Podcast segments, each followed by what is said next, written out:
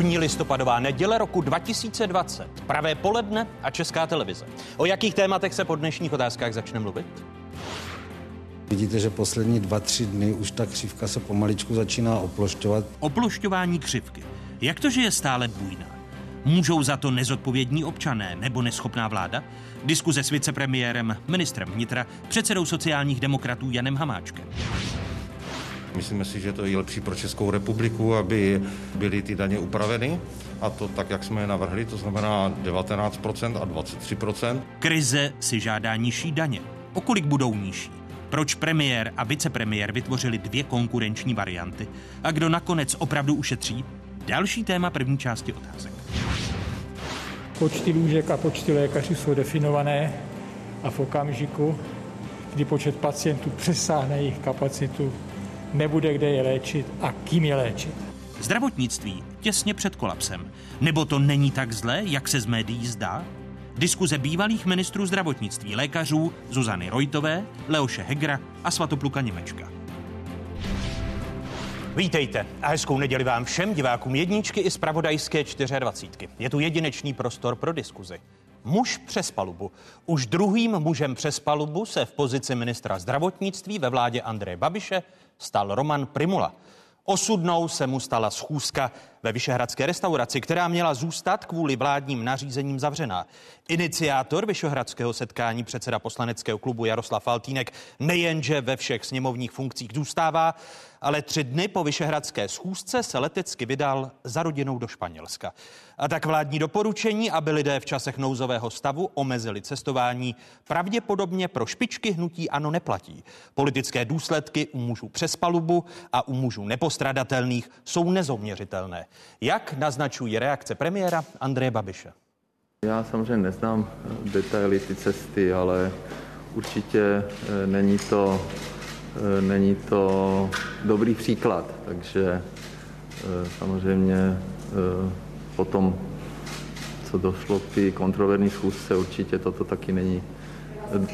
Že potom, co došlo k té kontroverzní schůzce, tak určitě to není dobrý signál ze strany pana Faltinka a mně se to nelíbí. Nepostradatelný muž pro Andreje Babiše, rozumějme Jaroslav Faltínek, nechápe, proč se ho novináři na jeho rodinnou výpravu do Španělska v čase nouzového stavu a omezování života lidí v České republice ptají. Ve čtvrtek odpoledne po příletu do Prahy v rozhovoru s Norou Friedrichovou pro 168 pronášel i tato slova. Jsem zločinec a je potřeba mě opravdu zastřelit, vyhodit a to bude nejlepší řešení. Vy nerozumíte tomu, proč tady jsme a proč se vás ptáme? Ne, nerozumím tomu. Fakt ne? Ne, fakt ne. Fakt ne. Já nemám právo na tři dny odjet pryč, jako. Na rozdíl od okamžitého odchodu Romana Primuly z exekutivní funkce může být předseda poslanců Hnutí Ano a šéf zemědělského výboru poslanecké sněmovny v klidu. Prvním hostem dnešních otázek vicepremiér, ministr vnitra, předseda ústředního krizového štábu Jan Hamáček. Vítejte, pane vicepremiére, přeji hezké nedělní poledne. Hezký den. Jak se vám daří, protože stále jste v izolaci, stále jste pozitivní? No, mně už se daří lépe, eh, zaplať pambu, eh, ten průběh u mě eh, byl mírnější, obešel jsem se bez teplot, takže to bylo jenom o velkých bolestech hlavy a obrovské únavě. Nicméně ten virus se mě nějak nechce pustit a musím ještě zůstat doma. Ve středu vás čeká další test. Předpokládejme, že bude negativní a že ve středu se, respektive ve čtvrtek, vrátíte do práce. V to doufám, ale bohužel je to mimo moji kontrolu. Eh, jak rozumíte slovu důvěra? Hmm, důvěra je něco, co se eh, těžko získává, ale lehce ztrácí. Platí to pro současnou vládu, podle vás? Eh, určitě je jasné, že ta obrovská důvěra, která tady byla na jaře a díky které se nám podařilo tu jarní epidemii zvládnout a byli jsme na tom skoro nejlépe na světě, tak přes to léto částečně vyprkala a pokud se podíváme na průzkumy dneska, tak je evidentní, že lidé už tolik důvěry eh, ve vládu nemají. To je objektivní fakt. Ono respektive, když operujete průzkumy veřejného mínění, tak ta důvěra ve vládu je zatím na dně, eh, co se týče vlády premiéra Andreje Babiše. Slovo důvěra jste jako sociální demokraté velmi často používali minulý pátek, když jste požadovali odchod Romana Primuly z pozice ministra zdravotnictví. Eh, proč pro vás slovo důvěra není tak frekventované uchování předsedy poslanců hnutí ANO a předsedy zemědělského výboru Jaroslava Faltínka? Tam já vidím naprosto zásadní rozdíl. Eh, tím eh, klíčovým orgánem, který nese odpovědnost za tu aktuální situaci, je vláda České republiky. Eh, vláda vydává ta nařízení, která všichni věříme, že lidé budou respektovat a vláda přesvědčuje občany, že je možné tu krizi vyřešit. A tudíž situace, kdy jeden z členů vlády, notabene ten, který má na starosti ochranu obyvatel, udělá takovou tu chybu, tak eh, z mého pohledu eh, byla tak otřesena, že jiná možnost než rezignace nebyla eh, na místě a já jsem rád, že se to takhle vyřešilo, jakkoliv mě to mrzí, protože mě se s panem ministrem Primolou spolupracovalo velmi dobře. Takže tady to bylo o důvěře ve vládu. Pan Faltínek je poslancem za hnutí ANO a tudíž je to o důvěře hnutí ANO a z mého pohledu interní věc hnutí ANO. Promiňte, on není poslancem hnutí ANO, on je předsedou sněmovního zemědělského výboru, což je post, ve kterém jste ho podpořili i vy jako sociální demokraté. Jinými slovy, podle vás Eh, není na místě uvažovat o dvojím metru, eh, protože od minulého týdne od pátku jsem dostal obrovské množství reakcí od diváků otázek, kde cítí jistou nespravedlivost vůči eh, ministru zdravotnictví, někdejšímu ministru zdravotnictví Romanu Primulovi, když vidí to, že schůzku na Vyšehrad do restaurace, která měla být zavřená, svolal Jaroslav Faltýnek a pak tři dny poté odcestuje do Španělska. Byť vládní představitelé a hnutí ANO je nejsilnější vládní stranou, říkají, že by lidé měli omezit cestování.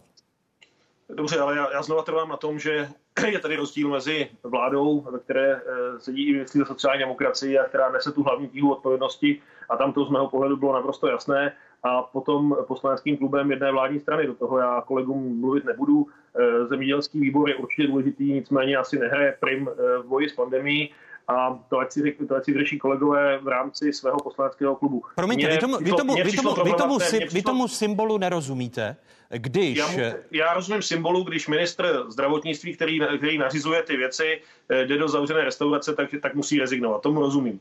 Eh, pokud, eh, a, a vyzval jsem k tomu pana ministra právě proto, že jsme součástí té vlády, a tudíž jde nám o to, aby ta vláda měla důvěru, důvěru a důvěryhodnost. Pokud eh, pan eh, předseda Faltínek to cítí tak, jak to cítí on, tak je to věc hnutí ano a hnutí ano si za to ponese politickou odpovědnost. Kdyby se to stalo vašemu předsedovi poslaneckého klubu, vyzval byste ho k rezignaci? Já věřím, že na, na našemu členovi klubu by se to, no, předsedovi klubu by se to nestalo, eh, ale z mého pohledu by to mělo být padni komu padni. Nicméně znovu říkám, to je věc hnutí ano. Tedy pokud by to byl váš předseda poslaneckého klubu, tak byste ho požádal, aby složil pokud, post předsedy pokud by, poslaneckého pokud by, klubu. Pokud by Honza Chvojka organizoval nějaké večerní seance, tak by asi pokračovat nemohl. Eh, když se podívám na vaše slova, eh, která jste eh, pronesl pro ČTK minulý týden v pátek, právě na Margo té schůzky, která se odehrála na Vyšehradě, tak jste pravil, cituji, pravidla platí bez pardonu pro všechny. Pan ministr Primula a pan Jaroslav Faltýnek musí vysvětlit, co pohledávali uprostřed nouzového stavu v restauraci, která má být zavřena. Navíc ignorovat nošení roušky je absolutní výsměch občanů naší republiky. Je to jednoznačně neumluvitelné selhání. Je nemožné možné, aby vládu a vládní koalici reprezentovali lidé, kteří nerespektují vládní nařízení. Konec citátu. Jaroslav Faltýnek tedy e, nereprezentuje vládní koalici, když nerespektoval vládní nařízení a pozval ministra zdravotnictví do restaurace, která měla být zavřena? Eh, ale to se točíme v kruhu. Já s nijak nespochybnuju to, že to eh, byla chyba, že to bylo porušení nařízení, ale vidím tam rozdíl mezi ministrem vlády, která je za to přímo odpovědná a nařizuje ty věci. Tam ta reakce byla na místě a proto jsme vyzvali pana ministra, aby odešel. Případ pana Faltínka je interní věcí hnutí ano. Eh, vy jste řekl, že pokud by to byl předseda poslaneckého klubu ČSSD, že by musel rezignovat na post eh, předsedy poslaneckého klubu eh, sociální demokracie. Tu situaci kolem Jaroslava Faltínka, když se podíváme i na to, co se na té schůzce mělo probírat, podle informací otázek, které byť nepřímo, ale potvrdil Roman Primula, že mezi jím a premiérem došlo k jistému konfliktu, co se týče obměny správní rady Všeobecné zdravotní pojišťovny, protože Roman Primula chtěl tento bod zařadit na středeční jednání vlády. Vy jste o tom věděl? Eh, já jsem viděl, že eh, pan ministr zdravotnictví eh, dal panu premiérovi nějaký návrh změn ve správní radě VZP. Ano, to jsem viděl. A byl jste na straně Romana Primuly, který chtěl vyměnit část členů správní rady VZP před klíčovým hlasováním o tom, kdo se stane a kdo bude po 30. listopadu ředitelem největší zdravotní pojišťovny v zemi? Já jsem o tom s panem ministrem Primulou hovořil a ten jeho návrh mi přišel smysluplný. Takže jste nepochopil, proč premiér eh, nezařadil tuto věc na jednání vlády?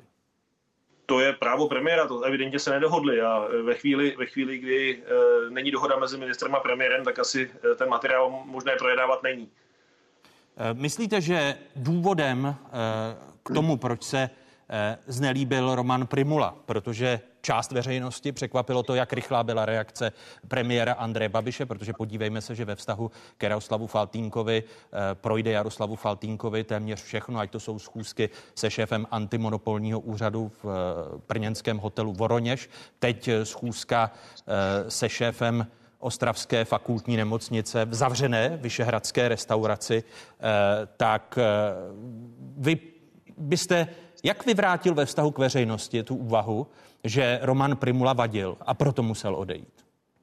Pane redaktore, ale já nemám co vyvracet. My už tady 10 minut řešíme věc, která z mého pohledu v té druhé části je interní věcí hnutí. Ano, já jsem přece sociální demokracie.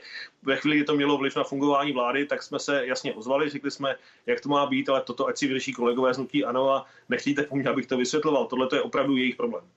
A to není problém vlády jako celku, když ne. Eh, je destabilizováno ministerstvo zdravotnictví eh, ve chvíli největší krize, dosud největší krize eh, Ale v souvislosti jasně, s pandemí že... koronaviru? Ale jasně, já, já se nijak ne, ne, nezříkám debaty na téma ministerstva zdravotnictví. A tam je to z mého pohledu vyřešeno. Pan premiér našel nového ministra, pan prezident ho jmenoval a teď je potřeba eh, nového pana ministra maximálně podpořit, aby tu situaci zvládnul. Tam já eh, se té debatě nebráním, ale z mého pohledu toto je vyřešeno a vy teď po mně chcete, abych já vstupoval do interních věcí hnutí ano, to ať si vyřeší kolegové hnutí ano. Eh, ne, ptám se vás, protože vy eh, jste pronesl minulý týden v pátek poměrně razantní slova o tom, eh, že nemohou vládní koalici reprezentovat lidé, kteří porušují vlastní nařízení a podivoval jste se na tu večerní schůzkou. Je to z vašeho pohledu věc vyřešená, abychom se netočili v kruhu a abyste nemluvil o tom, že 10 minut se věnují problémům, které se týkají pouze hnutí ano? Z, z mého pohledu je to eh, vyřešeno eh, výměnou ministra zdravotnictví. Pokud to bude mít nějaké konsekvence eh, v rámci hnutí ano, tak to už je věc, kterou si musí kolegové vyříkat sami. Ale z pohledu vlády ta situace je vyřešená a já jsem rád, protože opravdu těžko by bylo možné žádat po policistech, aby, aby eh, dodržovali nebo kontrolovali dodržování těch opatření ve chvíli, kdy se, kdyby jim lidé říkali, když nemusí minister, nemusím já. To je vyřešeno, eh, pan nový minister se ujal funkce a z mého pohledu eh, je, je ta kauza za rámy.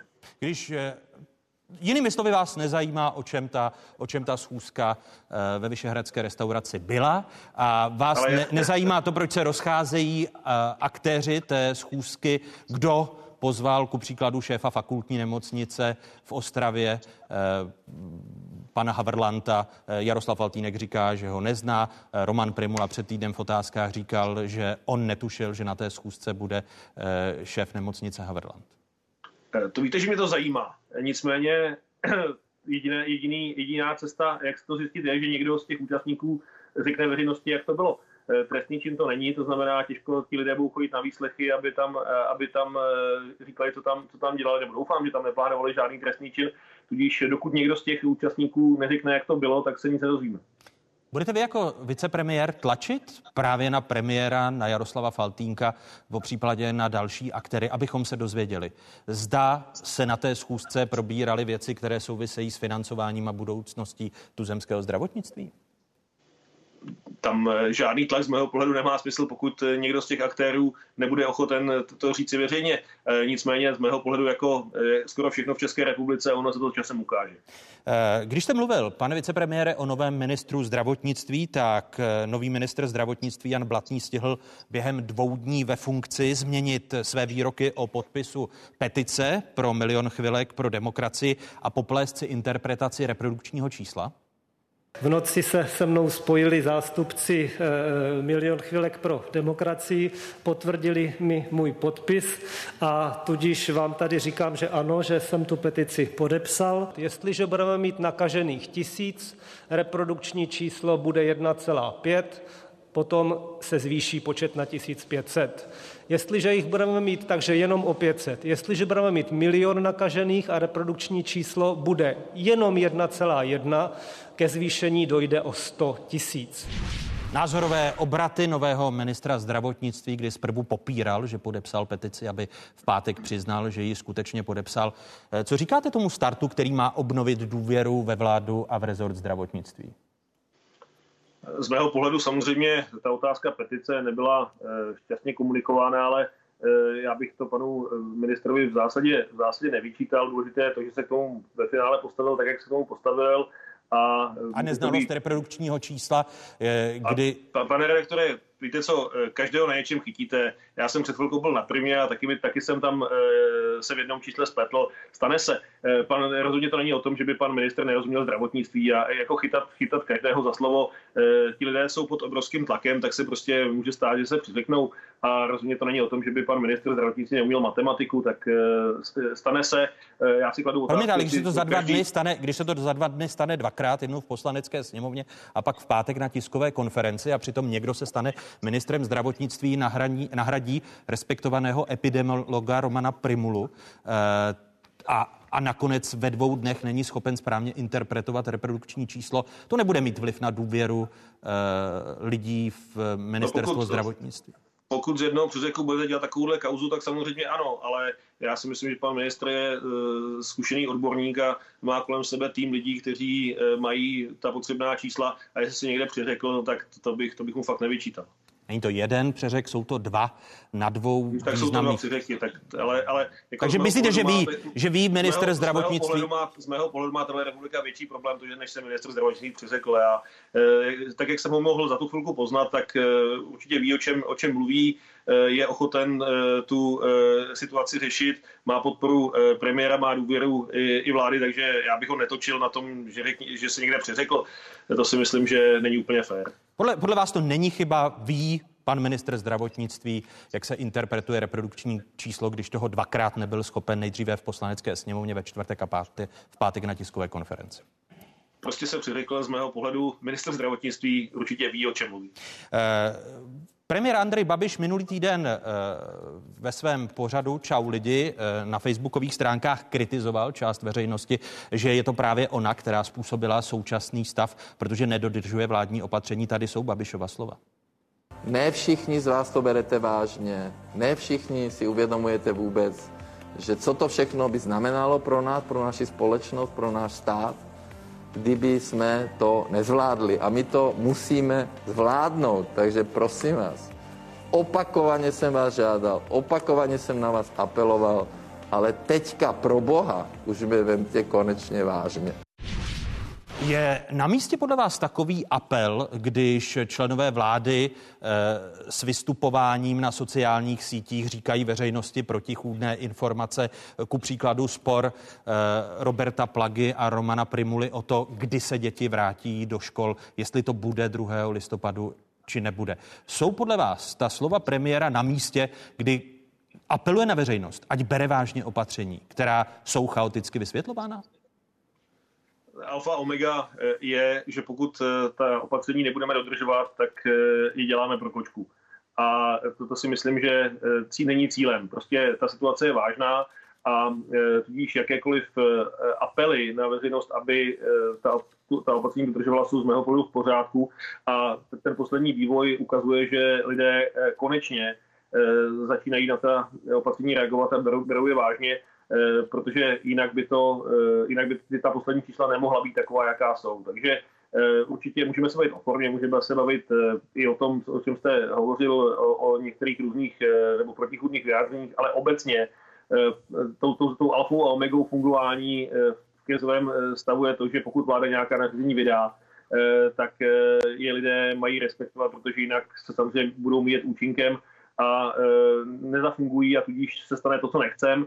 Eh, že se nám začnou přehlcovat eh, nemocnice a budeme tady vidět eh, scény jako ze severní Itálie na jaře. A to přece nikdo nechce. Pane vicepremiére, vláda v souvislosti s tou špatnou komunikací celou věc chce napravit tím, že si zadá reklamní kampaň, která má přijít daňové poplatníky na 50 milionů korun. Pokud byste měl vy o té věci rozhodovat, protože předpokládám, že se o ní asi, bude se o ní rozhodovat na vládě nebo ne ve sboru? To je otázka, já si myslím, že to asi zůstane v rezortu ministerstva, ministerstva zdravotnictví. Pokud vy byste měl pro tu věc hlasovat, budou to dobře vynaložené peníze 50 milionů korun utrácet eh, ve chvíli, kdy se covidu a vládním opatřením v médiích dostává takového prostoru, kdy vláda může rozhodně ten prostor využívat smysluplně a ne utrácet 50 milionů na nějakou reklamní kampaň?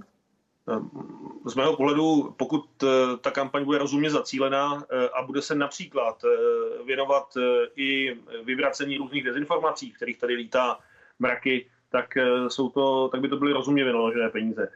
Tady prostě ve společnosti se šíří spousta neprav, bohužel je šíří i lidé, kteří mají důvěru veřejnosti a, pokud, a ta vláda by na to reagovat měla, takže pokud aspoň část té vládní kampaně půjde, nebo té ministerské kampaně Eh, půjde eh, i na vyvracení těch dezinformací, tak je to podle mě pořád. Vás ta částka nepřekvapuje, 50 milionů a ostatně může, což se zatím neděje, eh, že by vládní politici na Twitteru vyvraceli nějaké a, a znovu opakuji, že vám je věnována taková mediální pozornost. Myslíte si, že těch 50 milionů korun budou dobře vynaložené peníze?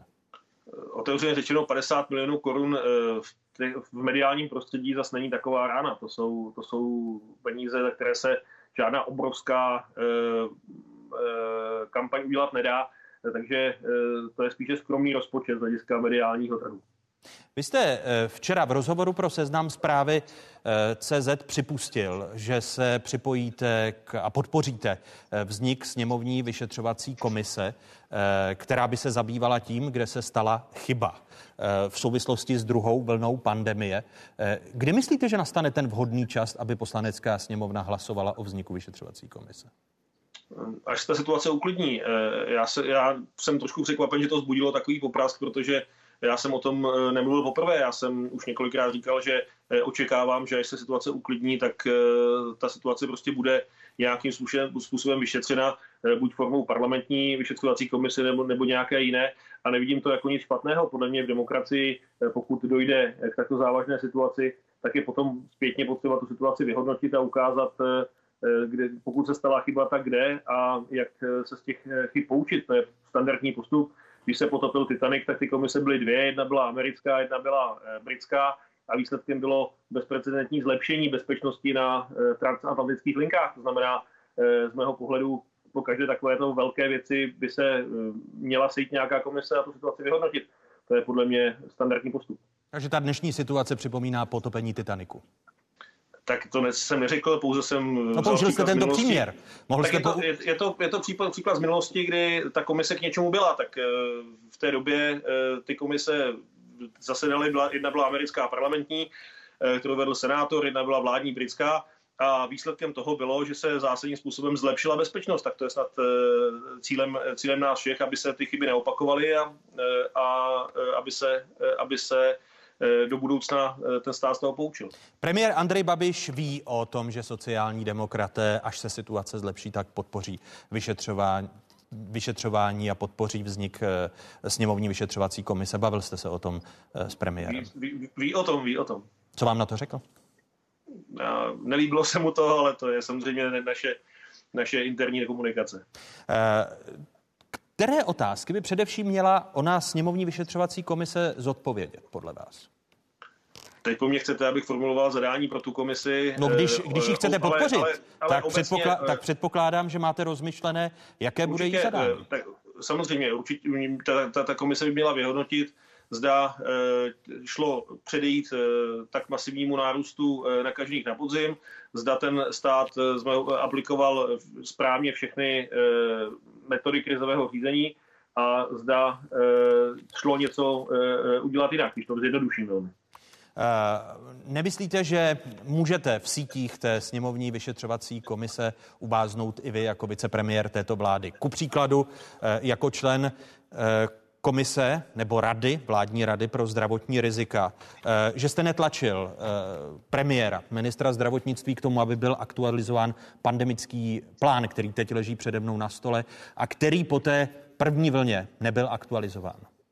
ale já se nijak nezříkám toho, že jsem celou dobu první místo vlády, tudíž eh, předpokládám, že bych té komisi určitě měl také co říci a e, nijak se ne, nebojím toho, že nebudu takhle. Kdybych se měl bát e, toho, že, že uvíznu v sítech, jak jste řekl vy, to přece není kritérium. Kritérium je, aby se tady e, poté, až se ta situace uklidní, jasně řeklo, co se stalo, aby se rozptýlily možná i některé pochyby a mediální zkratky, které tady byly, a aby prostě se autoritativně řeklo, jak dál a jak například třeba zabránit případné třetí vlně. To je z mého pohledu v, demo, v demokracii je, je to standardní postup. Přece nebudeme tvářit, že se, tady, že se tady nic nestalo a e, že vlastně jedeme dál, tak e, ta, evidentně ta, ta pandemie bude mít e, dopady do ekonomiky, bude mít dopady, nebo má dopady na zdraví obyvatel, je tady spousta obětí a na ten stát na to z mého pohledu musí reagovat a nějakým způsobem vyhodnotit postup toho státu. Jestli to trefí mě nebo netrefí, to je, to je, to je, to je z mého pohledu irrelevantní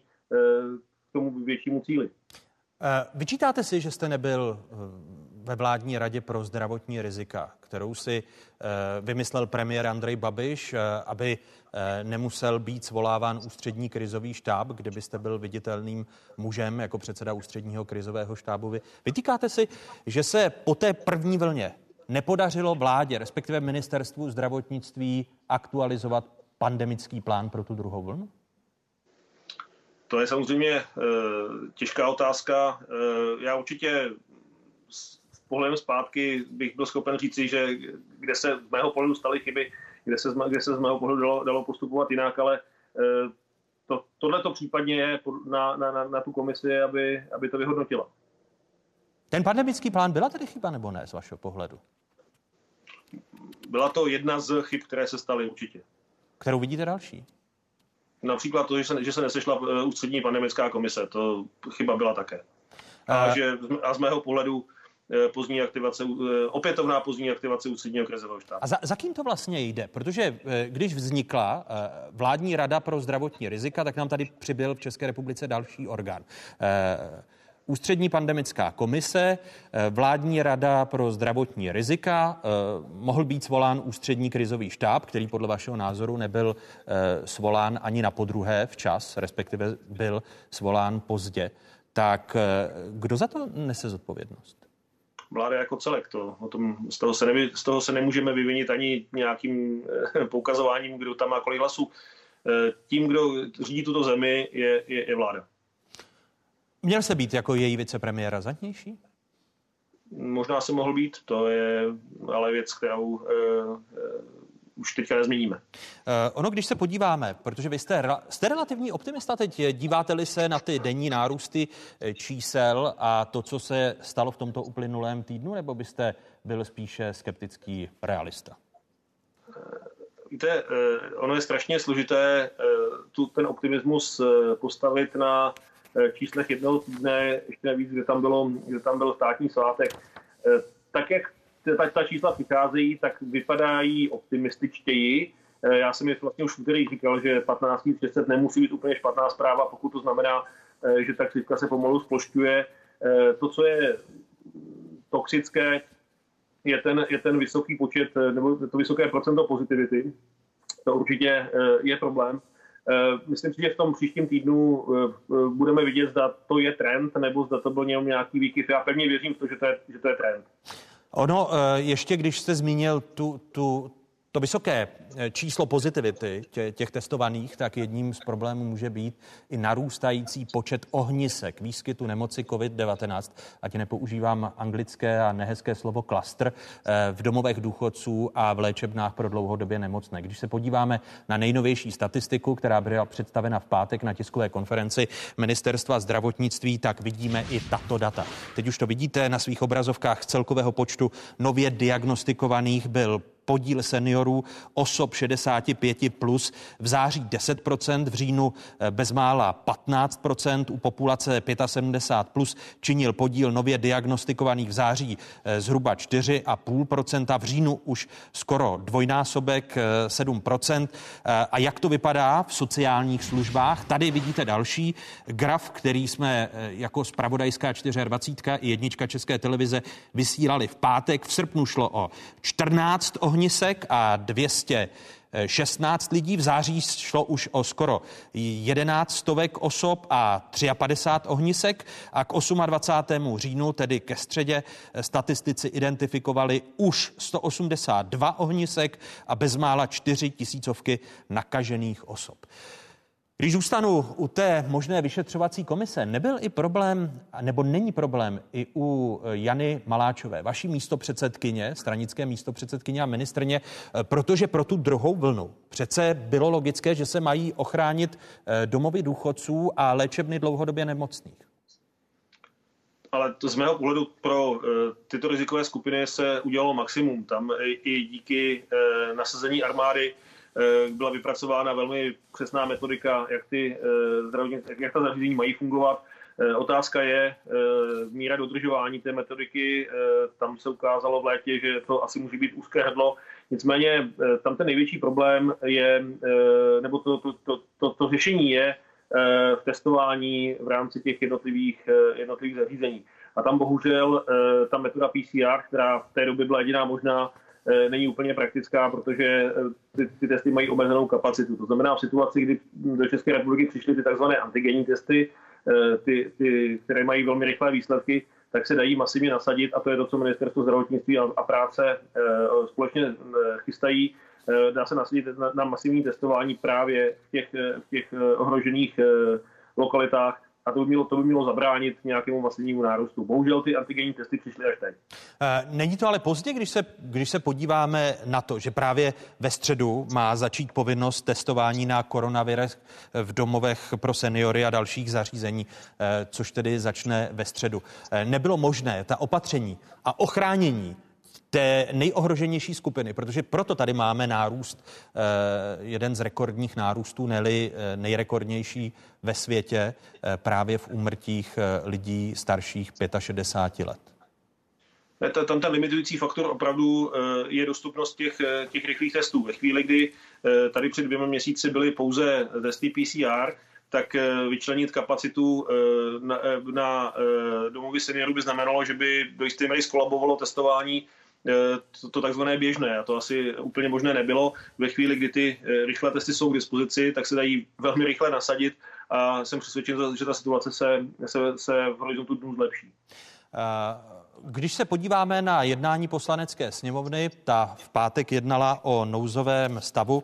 Eh, Miroslav Kalousek v poslanecké sněmovně pronášel v pátek i tato slova. Až pane nepřítomný premiére budete zase kňučet, že jsme přece všichni na jedné lodi a že máme tahnout za jeden provaz, tak si prosím pěkně uvědomte, že ta jedna loď byla dneska tady. A tady jsme se měli domluvit, jak na ní budeme plout. Vy jste něco přečet a povýšeně a arrogantně odešel. Tak příště prosím nekňučte.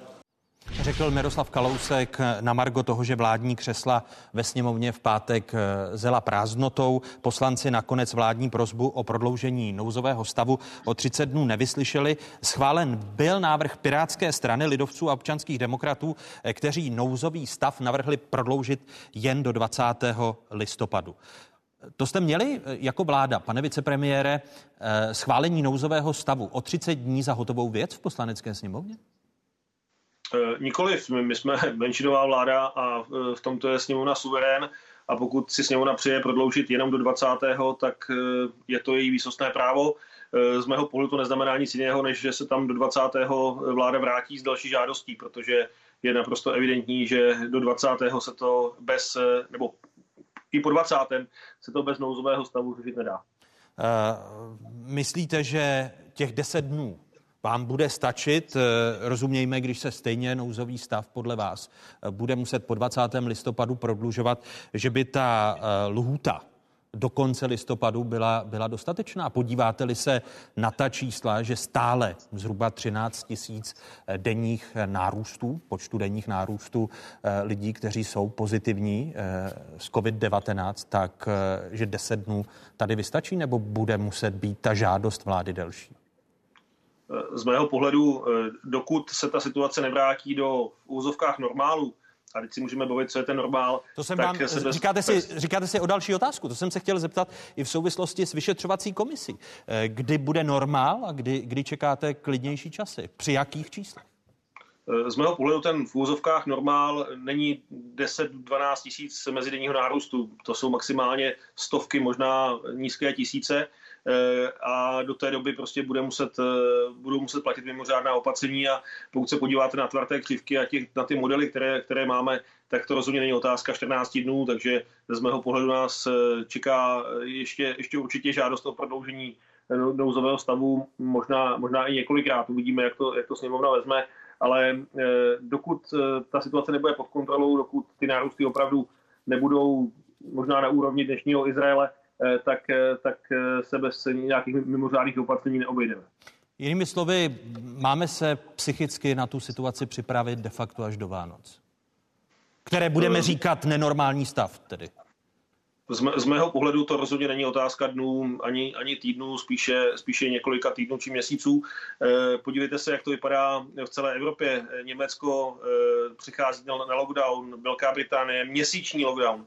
Eh, to znamená, eh, ta situace se zhoršuje dramaticky eh, v celé Evropě a možná, možná, a já věřím, že tak jako jsme byli teďka bohužel na podzim první v těch masivních nárostech, tak můžeme být mezi těmi prvními, kde se ta situace bude zlepšovat, ale nebude to, nebude to v dnech ani v řádu jednoho, dvou týdnů. Jinými slovy, myslíte, že tato situace do Vánoc de facto potrvá, protože pak tu situaci logicky sklidní, sklidní Vánoce? Já bych byl samozřejmě velmi rád, kdyby eh, už eh, na eh, Vánoce došlo k nějakému uvolnění, ale samozřejmě toto musí být velmi, velmi opatrně plánováno, protože, jak se ukázalo v létě, pokud se uvolní moc a, a překotně, tak pak se to strašně špatně brzdí. Takže z mého pohledu ta, ta uvolňovací strategie, to je, ta, to je ta, ta priorita, která teď před vládou je, protože pokud se ukáže, že nám ta křivka klesá, tak musíme velmi rychle a velmi opatrně eh, a velmi otevřeně lidem říci, jaká budou ta eh, rozvolňovací opatření. Proto myslíte, že ještě po 20. listopadu přijdete opakovaně do poslanecké sněmovny se žádostí o prodloužení nouzového stavu? Po 20. listopadu stoprocentně, pokud se podíváte na, na křivky těch eh, hospitalizovaných, tak i kdyby to teď začalo klesat z hlediska eh, nakažených, tak ten proklus eh, v hospitalizacích je minimálně 14 dnů. To znamená, ti, co jsou dneska nemocní, tak část z nich, eh, která se dá spočítat, eh, bude do 14 dnů v těch nemocnicích a určitě bude potřeba věci, jako je pracovní povinnost, jako jsou jako jsou speciální školy pro děti zdravotnického personálu a tak dále což jsou všechny omezení, určitě bude platit nějaká forma omezení eh, v obchodu, takže to, to jsou všechno opatření, která vyžadují nouzový stav. Uh, jinými slovy, za velmi realistické byste označil, že bude trvat nejméně do Vánoc. To z mého pohledu je uh, férové říct. Eh, vláda rozhodla eh, v rámci nouzového stavu, že lidé mezi večerní 21. hodinou a 5. hodinou ranní musí zůstávat doma. Výjimky platí mimo jiné pro cesty do zaměstnání, výkon povolání, neodkladné cesty kvůli ochraně života, zdraví a majetku, ale také pro venčení psů ve vzdálenosti do 500 metrů od bydliště. Tady jsou slova prvního náměstka policejního prezidenta Martina Vondráška. Pokud eh, si nechce eh, otravovat ten život ani ten občan, ani ta policie, tak je samozřejmě lepší, není to povinné, ale lepší, když ten člověk má čím prokázat, eh, že je oprávněně v souladu s nějakou výjimkou na té veřejnosti. Říká náměstek policejního prezidenta Martin Vondrášek. Máte, pane vicepremiére, hlášené nějaké prohřešky nočního zákazu vycházení? Samozřejmě čas od času nějaký problém je, ale žádné zásadní nebo systémové problémy hlášeny nejsou. Takže já bych chtěl lidem moc poděkovat za to, že ta opatření dodržují a že respektují jak vládní nařízení, tak, tak případně pokyny policie. Takže z mého pohledu to probíhá bez nějakých větších excesů. Samozřejmě viděli jsme, viděli jsme pána, jak venčil dřevěného psa, ale to, to, to, byla, to, byl, to byl asi unikát. Jinak, jinak ty věci probíhají standardně. Eh, policie, když se podívám do statistik, o které jsme jako otázky požádali, tak policie od počátku nouzového stavu, tedy od 5. října do 29. října, zaevidovala 9752 eh, porušení mimořádných opatření ministerstva zdravotnictví a 1486 porušení krizových opatření vlády. Eh, tato data předpokládám, že když je máme od policie sedí, že máte k dispozici i vy. Je mezi tím porušením krizového opatření vlády, mezi těmi 14 z 86 případy i případ eh, bývalého prezidenta Václava Klauze, který ostentativně bez roušky eh, se zdravil s lidmi během státního svátku? To se přiznám, že nevím. Já, ne, já nemám eh, informace o každé jednotlivé kauze, ani bych je mít správně neměl, to znamená, nemůžu vám odpovědět, jestli, jestli je tam zahrnut pan prezident Klaus nebo není. Z mého pohledu by tam zahrnut být měl, protože to, co, to, co předvedl, samozřejmě je porušení, eh, porušení těch nařízení. Tam se proto, eh, že asi nejde o jeden z mnoha případů, jestliže bývalý nejvyšší ústavní činitel této země ve chvíli, kdy vláda prosí o solidaritu, tak ostentativně dává najevo a přirovnává i bývalého ministra zdravotnictví k Mussolinimu jak pan, pan eh, ex-prezident Klaus tady prostě dává eh, přednost eh, ideologii nebo hlásání nějakého svého světonázoru před realitou a z mého pohledu je to špatně, no, tak já chápu, že propaguje institut Václava Klauze, ale ten mu zdravotní péči nezajistí. Eh, když se podíváte na chování policie, přijde vám vhodné, aby zasahující policisté, když jsou přivoláni k nějakému případu, neměli roušky? Asi tušíte, že narážím na případ z Pražského Žižkova, kde policista bez roušky eh, zprvu atakoval eh, podezřelého já bych se chtěl za tento ojedinělý exces omluvit, protože to je samozřejmě naprosto nepřijatelné.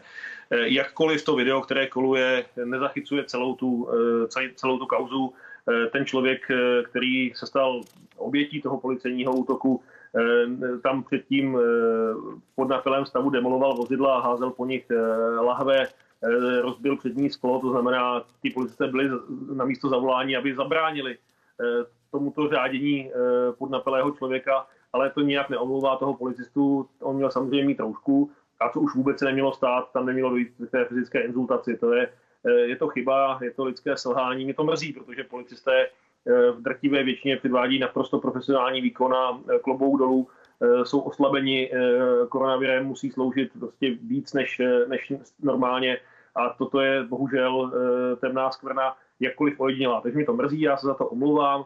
Není omluvou to, že ten člověk se choval jako šílenec, ale, ale eh, policista za, každého, za, každého, za každé okolnosti musí udržet nervy na úzdě no a samozřejmě musí mít roušku.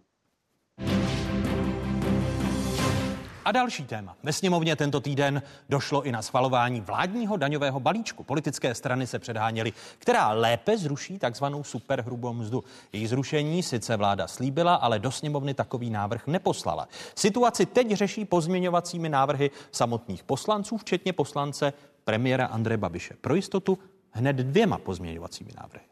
Tady v řádu hodin před projednáním ve druhém čtení přicházejí dva naprosto, eh, naprosto opačné návrhy eh, z jedné to je paradox, z jedné vládní koalice. Já se tady ptám, existuje tady vůbec ještě nějaká vládní koalice hnutí ANO, ČSSD podporovaná KSČM? Jsou dva konkurenční pozměňující návrhy, jeden od předsedy vlády a druhý od prvního místopředsedy vlády, které jsou ve vzájemném rozporu a oba dva jsou v rozporu s návrhem zákona o státním rozpočtu. Kdo si myslíte, vážená vládo, že vám tohle bude pískat? Teď vy nám ani neumíte říct, co chcete. Chceme-li se bavit o snížení daně zaměstnancům, a já říkám, kdy jindy než teď, v nejtěžší krizi srovnatelné s 30. lety minulého století, kdy jindy než teď, tak se budeme nejdřív muset bavit o rozvolnění fiskálních pravidel. Pane vicepremiére, jak vysvětlíte dva proti sobě jdoucí pozměňovací návrhy, které vycházejí z dílny dvou nejvyšších představitelů vládní koalice, Andreje Babiše a vaše?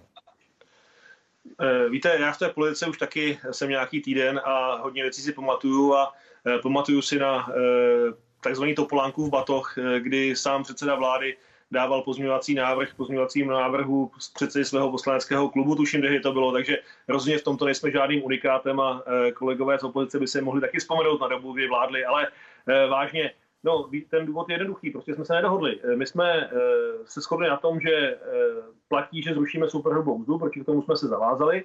A v létě pan premiér přišel s tím nápadem razantního snížení daní. Na to jsme se předběžně také dohodli, nicméně s tím, že to ještě podrobíme nějakému testu z hlediska státního rozpočtu. Já jsem, e, to, ten návrh pana premiéra je výpadek 90 miliard ve státním rozpočtu ročně, minus 90. To je mimochodem rozpočet plus minus rozpočet ministerstva obrany ještě kousek. A, nebo vnitra, to je to samé. A my jsme, my jsme řekli, že chceme slyšet, jak ty peníze budou pokryty. Ministerstvo, a navrhli jsme nějaká řešení, eh, žádné z těch řešení nebylo přijato a ministerstvo financí přišlo s tím, že nemá řešení, kromě toho, že si na to půjčíme. A z mého pohledu situace, kdy ten rozpočet rozhodně není v dobré kondici, tak se ještě půjčit 90 miliard, aby jsme, abychom, abychom mohli razantně snížit daně a ten rozpočet zdestruovali, rozumný nápad není. Má to mimochodem eh, fatální dopady do krajů a do obcí, o tom se tady nemluví, to znamená, eh, obce a kraje by s tím měly obrovské problémy a podobně by nebyly schopny eh, v celé řadě případů sestavit svoje rozpočty. Proto jsem navrhl cestu, která ruší superhrubou mzdu, ale je rozpočtově podstatně lepší nebo šetrnější k tomu rozpočtu a necháme poslaneckou sněmovnu, ať se rozhodne. Konec konců stejně jsme menšinová vláda, takže musíme hledat podporu pro ty naše návrhy napříč politickým spektrem. Uh, jinými slovy, vy teď vlastně přiznáváte, a tak jsem vás chtěl konfrontovat s 28. srpnem, kdy se vládní koalice, Hnutí Ano a ČSSD dohodli na zrušení superhrubé mzdy i na sazbách. Připomeňme si tu dobu. Jsme dospěli k eh, společnému dohodě, že sice máme program prohlášení vlády, že znížíme zrušíme supernou mzdu na úroveň 19% Nicméně jsme přesvědčeni, že v tomto období my musíme dát jasný signál lidem, že se o ně postaráme, že zkrátka znížíme tu daň na těch 15% Výsledný návrh má jisté prvky daňové progrese, protože přináší dvě e, sazby, přináší sazbu 15% a sazbu 23% Tedy když teď přicházíte s tou 19% sazbou, eh, když jste na konci srpna eh, se domluvili jako vládní koalice na 15%, tak ten váš alternativní návrh k premiérově návrhu neberete jako podraz na hnutí ano? To není žádný podraz, to je mimochodem i věc, na které jsme byli dohodnuti, že to ještě Eh, podrobíme nějakému testu z hlediska eh, státního rozpočtu. A pokud prostě mezi tím se ta situace eh, rapidně zhoršila, ukazuje se, že tady je druhá vlna, budou obrovské ekonomické škody, tak si prostě mírných stýrných vyndat ze státního rozpočtu 90 miliard je, je z mého pohledu sebevražda. A je to věc, na které se shodneme s odbory, shodneme se na tom i s odborníky, kteří, kteří se věnují státnímu rozpočtu. Těch 90 miliard prostě někde bude chybět. Eh, bude chybět, pan premiér mluvil o tom, že je potřeba se postarat, tak bude chybět hasičům, bude chybět zdravotníkům, bude chybět eh, v sociálních službách a, a ten stát uh, musí nějaký... A kde se, kde, se, kde se tedy, pane vicepremiére, stala chyba, že jste si to ještě nevyříkali, aby do poslanecké sněmovny šel za vládu pouze jeden pozměňovací návrh? Když no, to neberete jako podraz, podraz na hnutí ano. No tak chyba se, stala, chyba se stala v tom, že jsme se prostě nedohodli. Eh, pan premiér eh, si stojí za svými 15%, já říkám, že 15% je pro státní rozpočet a pro kraje a obce likvidační a že v situaci, kdy eh, ty peníze nemáme, tak si, tak si je, je jít půjčit jenom proto, abychom lidem, kteří berou dneska 100 tisíc přidali dalších sedm, tak mě přijde nezodpovědné. My se je velmi jednoduché. A my se teď můžeme podívat na ty dva návrhy, jejich odlišnost. Andrej Babiš navrhuje zdanit hrubou mzdu sazbou 15% a u příjmů zhruba nad 140 tisíc měsíčně doplnit sazbu eh, 23%. Jan Hamáček obdobně navrhuje sazby 19 a 23%. Oba návrhy mají začít platit od příštího roku. Eh, Návrh Andreje Babiše má dopad na veřejné eh, finance ve výši zhruba 80 miliard korun. Podle propočtu ministerstva financí návrh vicepremiéra Jana Hamáčka 15 miliard korun. Součástí toho premiérova návrhu je také návrh na další rozvolnění rozpočtových pravidel. Vláda by tak nemusela například zpracovávat na jaře roku 2021 rozpočtovou strategii na další roky a takzvaný strukturální deficit, eh, tedy deficit veřejných financí, očištěný o vliv hospodářského cyklu. Eh, Pane vicepremiére, co říkáte tomu návrhu, který je také zakomponován v návrhu Andreje Babiše, tedy roz, rozvolnění rozpočtových pravidel? No ono to bez toho nejde. Eh, Pokud, pokud si chcete eh, půjčit dalších 80 miliard nad rámec toho, co můžete, eh, tak musíte změnit zákon, jinak to, jinak to prostě možné není. Takže bez toho, aby, se změ, aby to tam pan premiér napsal, by ten celý, celý jeho pozměňovací návrh nedával smysl. Takže z mého pohledu je to, je to další, další komplikace, která tady je. A mimochodem, my to říkáme dlouhodobě jako sociální demokracie, ty rozpočty jsou, jsou příjmově podstřelené, a e, toto je další, e, další torpédo do, do, do, do boku toho státního rozpočtu. A tady se prostě rýsuje naprosto, e, naprosto šílený danajský dar pro tu vládu, která přijde po, po této vládě, protože už, už takhle jsou ty rozpočty velmi, velmi napjaté. A pokud z nich vypadne ročně 100 miliard, a já jenom upozorňuji, že to je návrh na tento a na příští rok, to znamená, to je celkem, dobře, když ta čísla vaše, tam to nějakých 80, tak, tak 160 miliard, já si myslím, že to je víc, ale dejme tomu 160 miliard ve dvou letech z toho rozpočtu vypadne, tak eh, ten stát, eh, ten stát prostě velmi rychle bude bez peněz. A z mého pohledu ta vláda, která přijde potom, by musela velmi razantně a, a, a, a, a, a radikálně zvyšovat daně.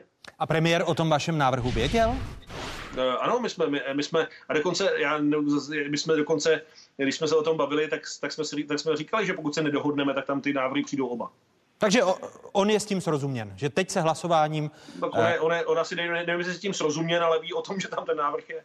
Uh, a vy jste ho předem o tom informoval, jaký bude ten Ano, váš ano, já jsem mu řekl, že nesouhlasím s 15 a že, že v této rozpočtové situaci a v této ekonomické situaci eh, je eh, vyndat ze státního rozpočtu z mého pohledu 90 miliard eh, ročně je i riziko. Vy jste se v koaliční smlouvě zavázali jako ČSSD společně s hnutím ANO, že vládní návrhy daňových zákonů budou předkládány výlučně jako koaličně dohodnuté. Ve smlouvě jsou v koaliční přesně tato slova, jak už vidíte na obrazovce. Smluvní strany se zavazují, že vládní návrhy zákonů o státním rozpočtu, o daních a poplacích budou předloženy výlučně jako koaličně dohodnuté. Návrh Jana Hamáčka, ministrně financí Alenu Šilerovou překlapil. Tady jsou její výhrady.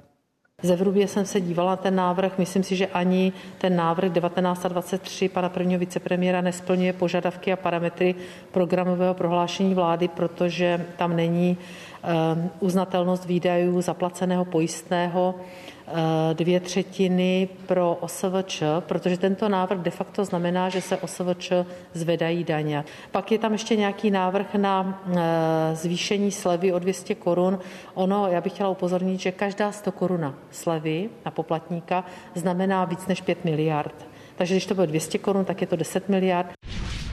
Eh, Jste si vědom toho, jak tvrdí ministrně financí Alena Šilerová, že jste porušil programové prohlášení vlády, nebo že ten váš návrh je v rozporu s programovým prohlášením vlády?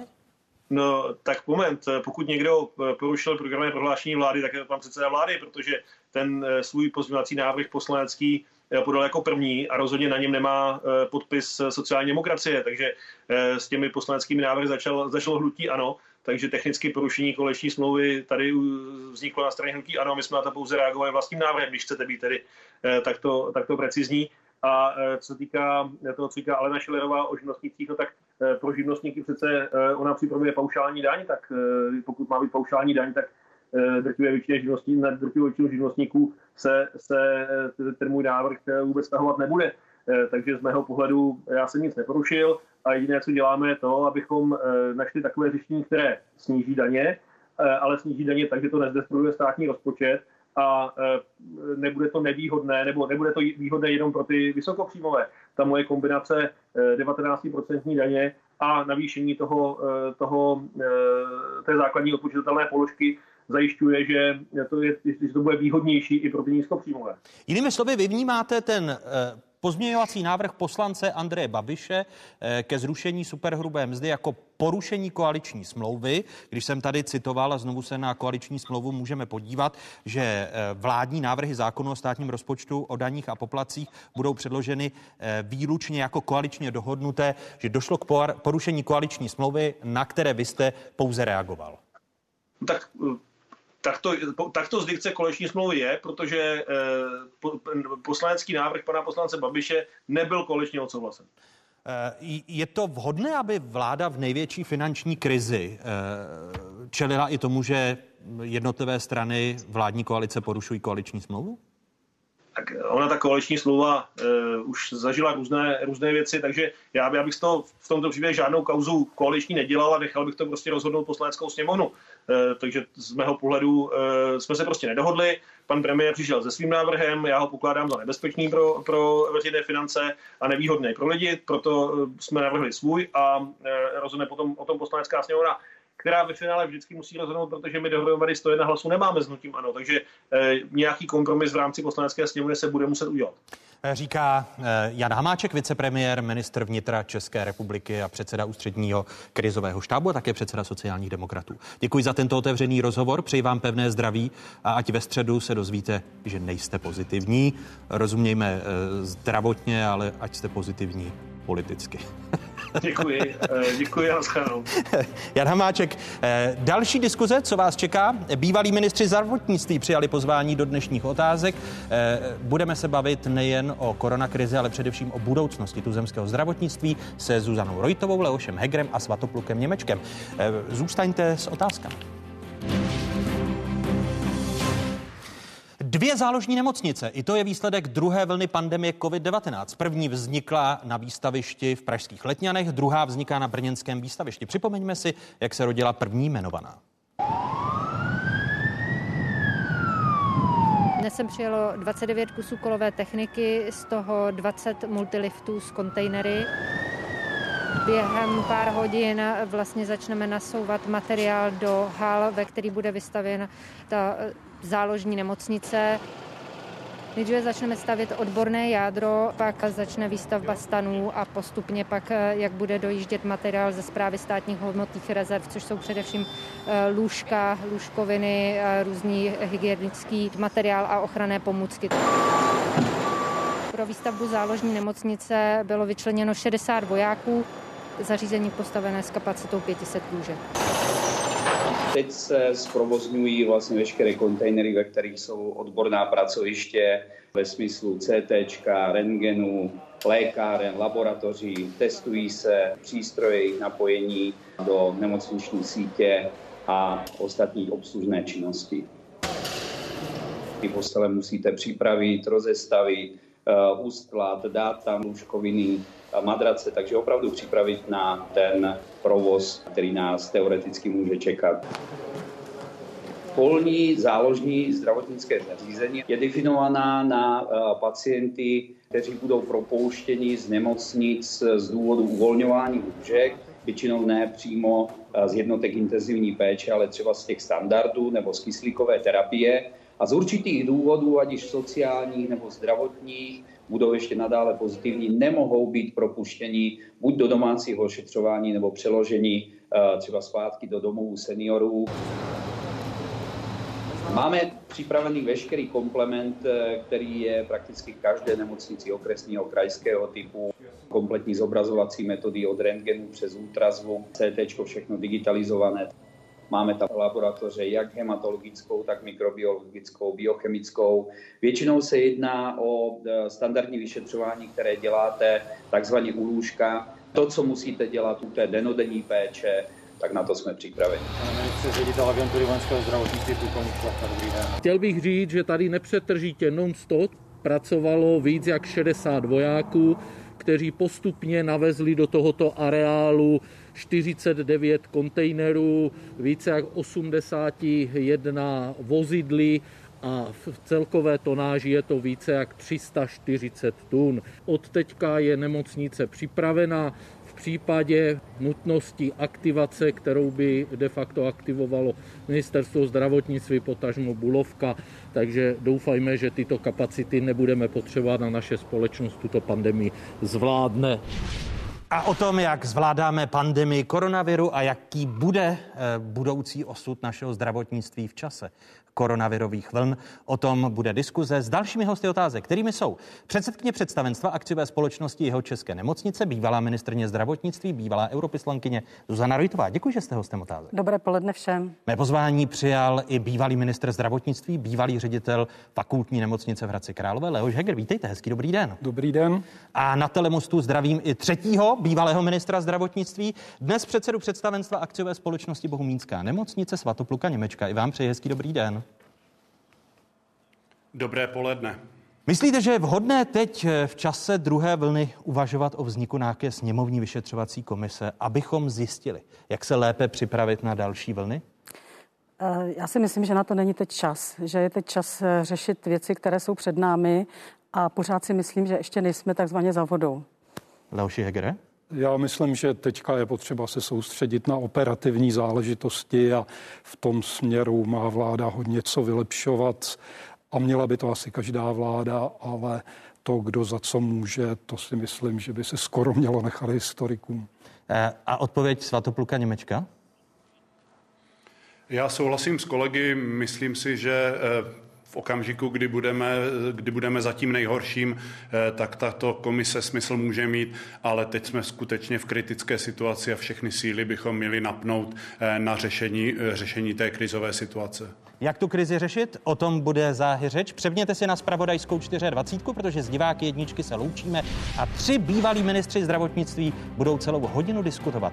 Také o tom, jak bude vypadat zdravotnictví v časech budoucích. Přepněte si, pokračujeme po stručných zprávách na ČT24.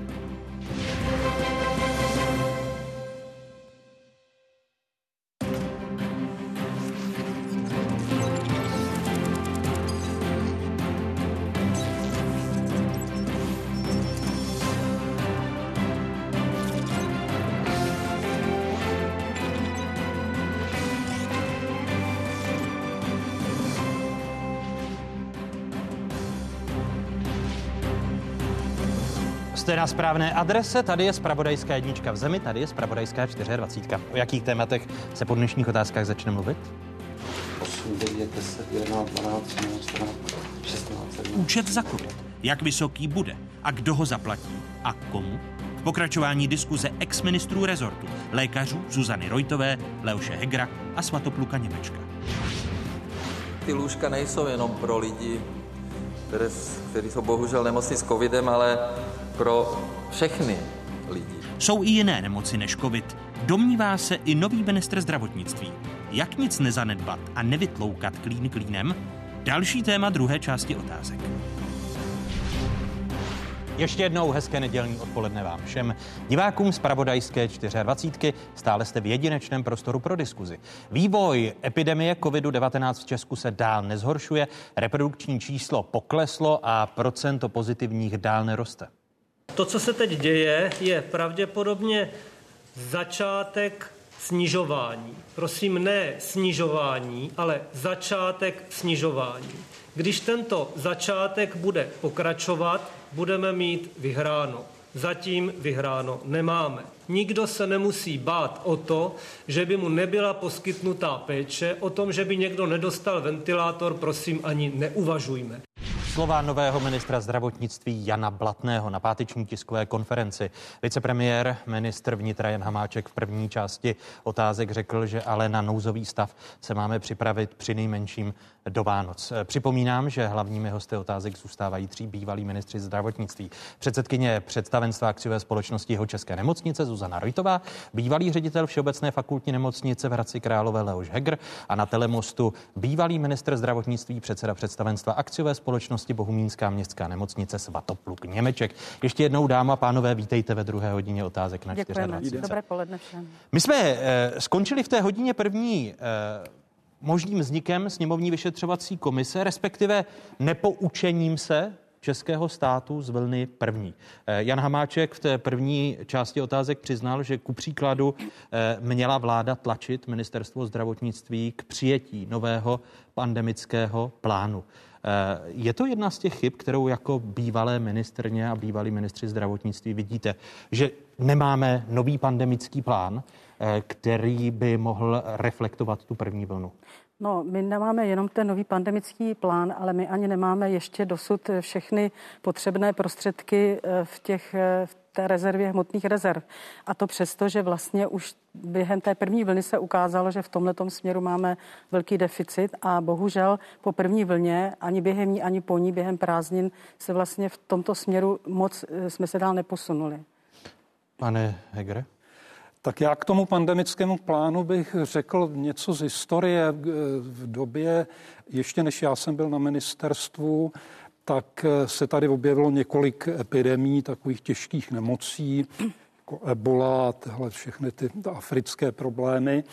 A e, ten plán byl orientován tímhletím směrem. Prostě těžké onemocnění, ze začátku nemoc lidí a bránit tomu rozšíření. Mimo jiné, možná si řada lidí vzpomene na debaty okolo Těchonína. To je infekční zařízení, které je vybudováno exkluzivním způsobem za veliké peníze armádou před desítky let dvěma, třemi, já to přesně už si nepamatuju, ale je to technologicky úžasné zařízení, ale prostě rozhodně to není věc, která by byla na takovouhle epidemii, jako máme dneska.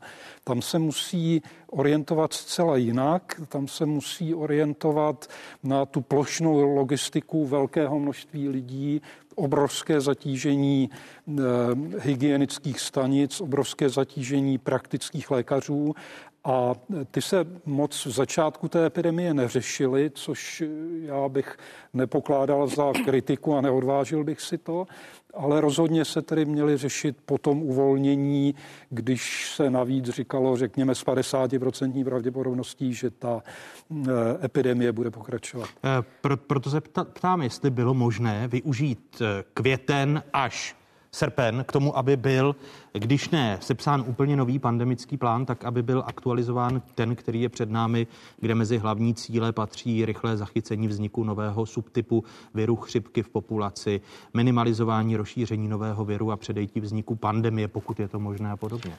Eh, Svatopluku Němečku. Já možná, možná, jestli dovolíte, tak trošku navážu na to, co jste, co jste říkal eh, na konci té první hodiny o té vyšetřovací komisi.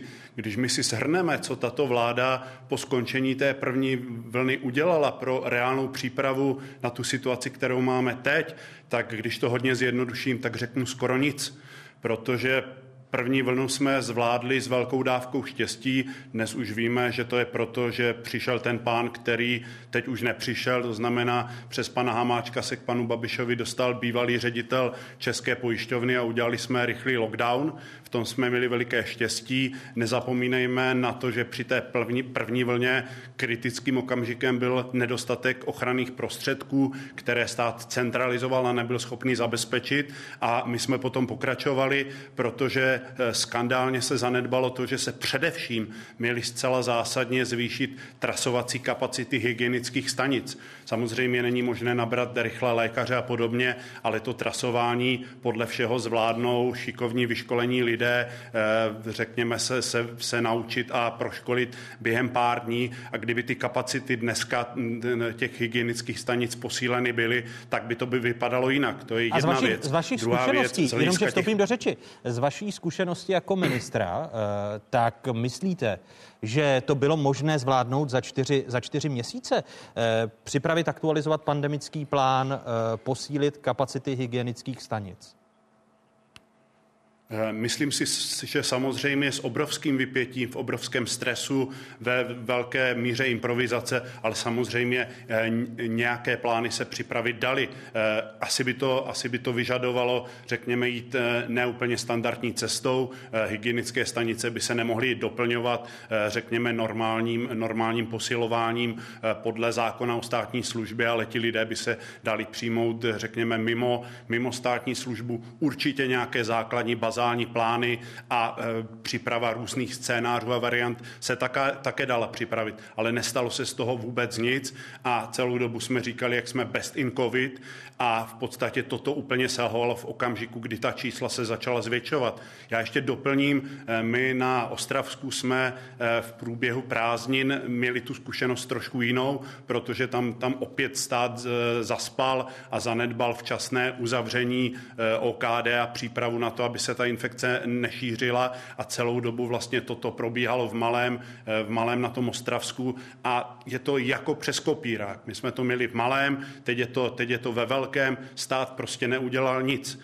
Bohužel, já bych si to troufl trochu zobecnit, my jsme dneska svědky rozpadu státu, a bohužel ten covid je velmi neúprostný a e, ty věci nejdou prostě okecat a říct, jak jsme na tom dobře, když máme skoro nejhorší čísla na světě. A vy myslíte, že je možné používat tak silná slova rozpad státu, protože podotýkám, že jste e, ve straně, e, která je součástí vládní koalice a řídí tuto zemi? Sociální demokracie bohužel je ve vládě. Eh, já jsem byl vždycky proti účasti sociální demokracie ve vládě a myslím si, že pro všechny by bylo dobře, kdyby tam sociální demokracie nebyla, ale to bylo většinové rozhodnutí eh, členů. Nicméně to nic nemění na mém pocitu z toho, že se nám tady bohužel postupně rozpadá stát. Eh, bylo, bylo možné z vašich zkušeností, protože Leoš Heger zažil dvě výrazné krize, kdy eh, zdravotníci eh, na vás tlačili výzvou děkujeme, odcházíme, zároveň jste zažil metanolovou aféru. Bylo možné za ty čtyři měsíce aktualizovat pandemický plán, nastavit hygienické stanice, aby stíhali trasovat? Od toho května? Já si myslím, že v těch hygienických stanicích byla dost slabá, eh, slabý bod, protože ono na začátku, už v té první vlně, se na ně naložilo poměrně hodně práce, na kterou oni nejsou stavění.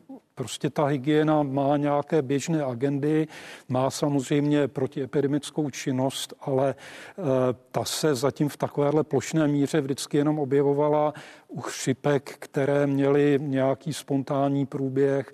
Vždycky tam bylo eh, nějaké procento lidí s těžkými postiženími, ale zdaleka ne tak, aby přehltili nemocnice. Takže ono to odplynulo a s tímhle neměl nikdo žádnou zkušenost. Já myslím, že když mluvíme o rozpadu státu, že bychom přece jenom měli být asi trošku, trošku opatrní. Jsou prostě věci z vyšší moci.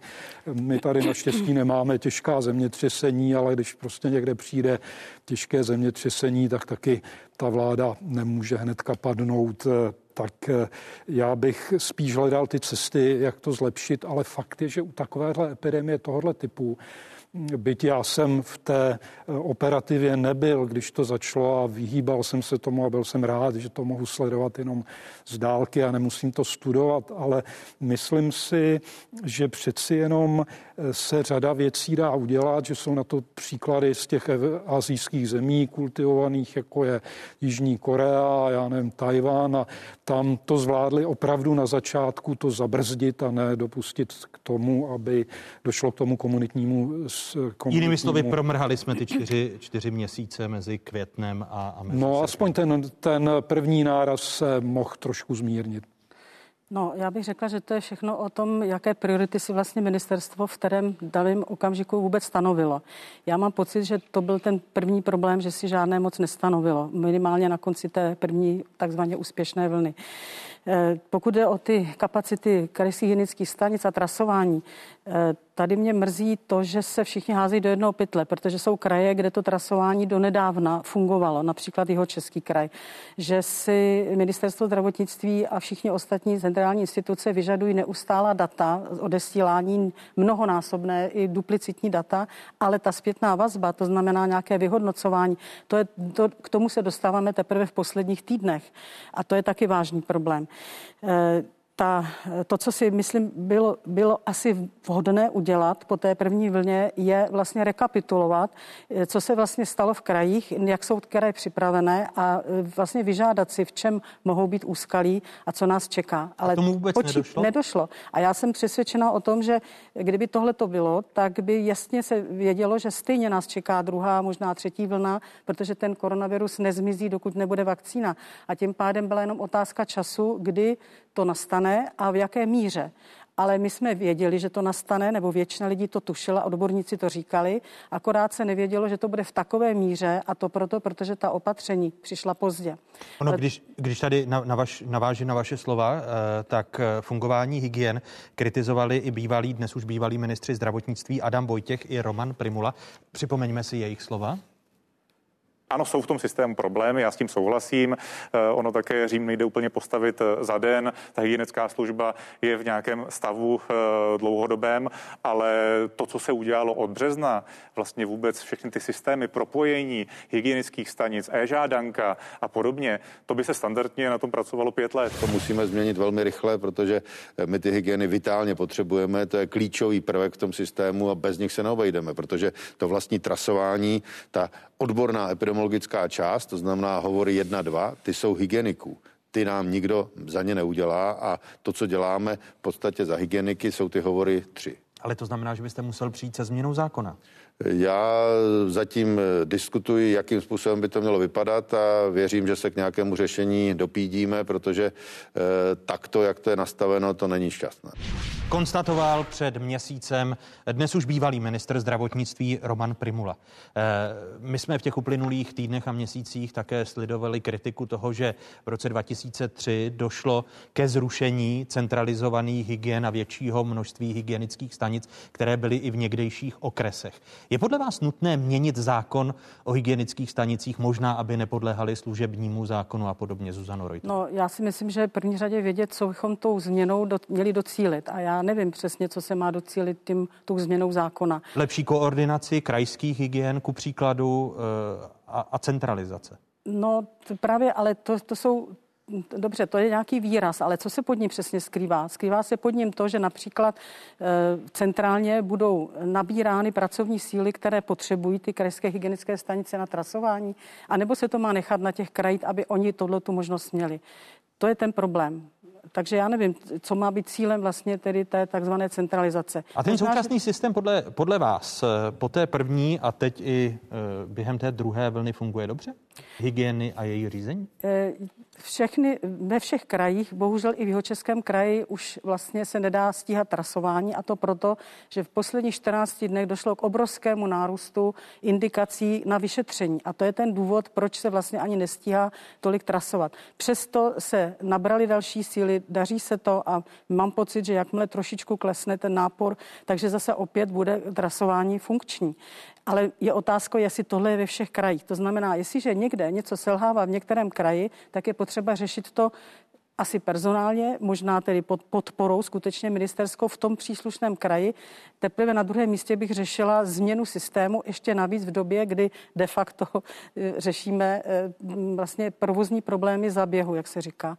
Ale všechno to je o těch kapacitách přece. Teď si i vemte, že například ta daktila, což je ten systém, do kterého ty, ty, eh, ty pracovníci hygien musí dávat, tak ten přece mohl už začít být funkční někdy na začátku. Možná už tohle to všechno mělo být připraveno v rámci pandemického štábu, to já nevím, plánu, ale v každém případě to nedělat během září nebo, nebo října. To už bylo pozdě. My jsme to měli naučit ty lidi, nebo měli se to naučit všechno a pracovat s tím a mít dostatečné kapacity hned na konci té první vlny, ne během ní.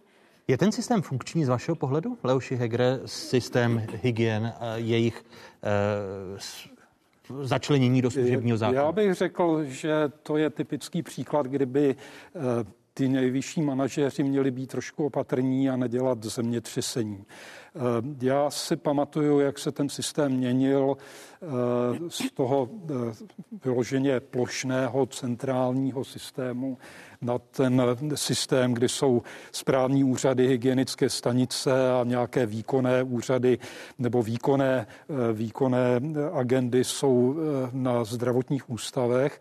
A on si ten systém postupně sedl a fungoval docela dobře ve standardní, ve standardní situaci. Eh, když se ta situace stala nestandardní, touhletou velmi zvláštní a znova opakuji eh, epidemii, která připomíná spíš nečekané zemětřesení, než nějakou věc, kterou bylo možno očekávat, tak eh, zrovna v ten moment tam byla nešťastná paní hygienička hlavní Gotwaldová, kterou já ještě pamatuju z ministerstva a byla to bezvadná odbornice na zdravý způsob života a pak měla Výživu. pár let, eh, byla v Evropské unii a odvedla skvělý kus práce, ale neměla ty správné eh, razantní zkušenosti z té hygienické služby, která někdy prostě musí opravdu zakřičet a dát eh, dupnout si. A než se vyměnila za současnou hlavní hygieničku, tak ta je, tak ta situace promarnila ten první náběh toho možného trasování a rychlého zavedení věcí, které mohly zastavit to komunitní šíření, kde už se pak opravdu moc nedá dělat. Eh, takže ono je to strašně moc o lidech a myslím si, že i na těch jednotlivých hygienických stanicích je to o lidech. Já a teď byste měnil ten, ten systém. Ukazuje se, že eh, podřízení hygien služebnímu zákonu je, je vhodné a funkční? Uh, já bych v první řadě zkoumal, eh, kde to dobře fungovalo. Já nemám eh, moc zprávy o Hradci Králové, ale myslím si, že tam to běželo bez nějakých velkých dramat. Zcela určitě to běželo tak, jak říká Zuzana Rojtová, eh, v Jižních Čechách, tak to běželo v Liberci velmi dobře. Prostě protože tam jsou lidé, kteří to, to odborně a mají zkušenosti. Takže tohle to je potřeba prošetřit, jestli to tak bylo ve všech krajích a když tak ne, tak proč tomu tak bylo a jestli je to lepší managementem řešitelné nebo ne. A pak teprve má smysl uvažovat o nějaké systémové změně, protože to jsou obrovské změny, obrovské náklady a e, tu hygienu, tu, tu hygienu to bude paralizovat na několik let, než se to zase všechno zaběhne. Stejná otázka i pro Svatopluka Němečka. Jestli je na místě nějak měnit systém hygienických stanic tak, jak e, funguje v současnosti?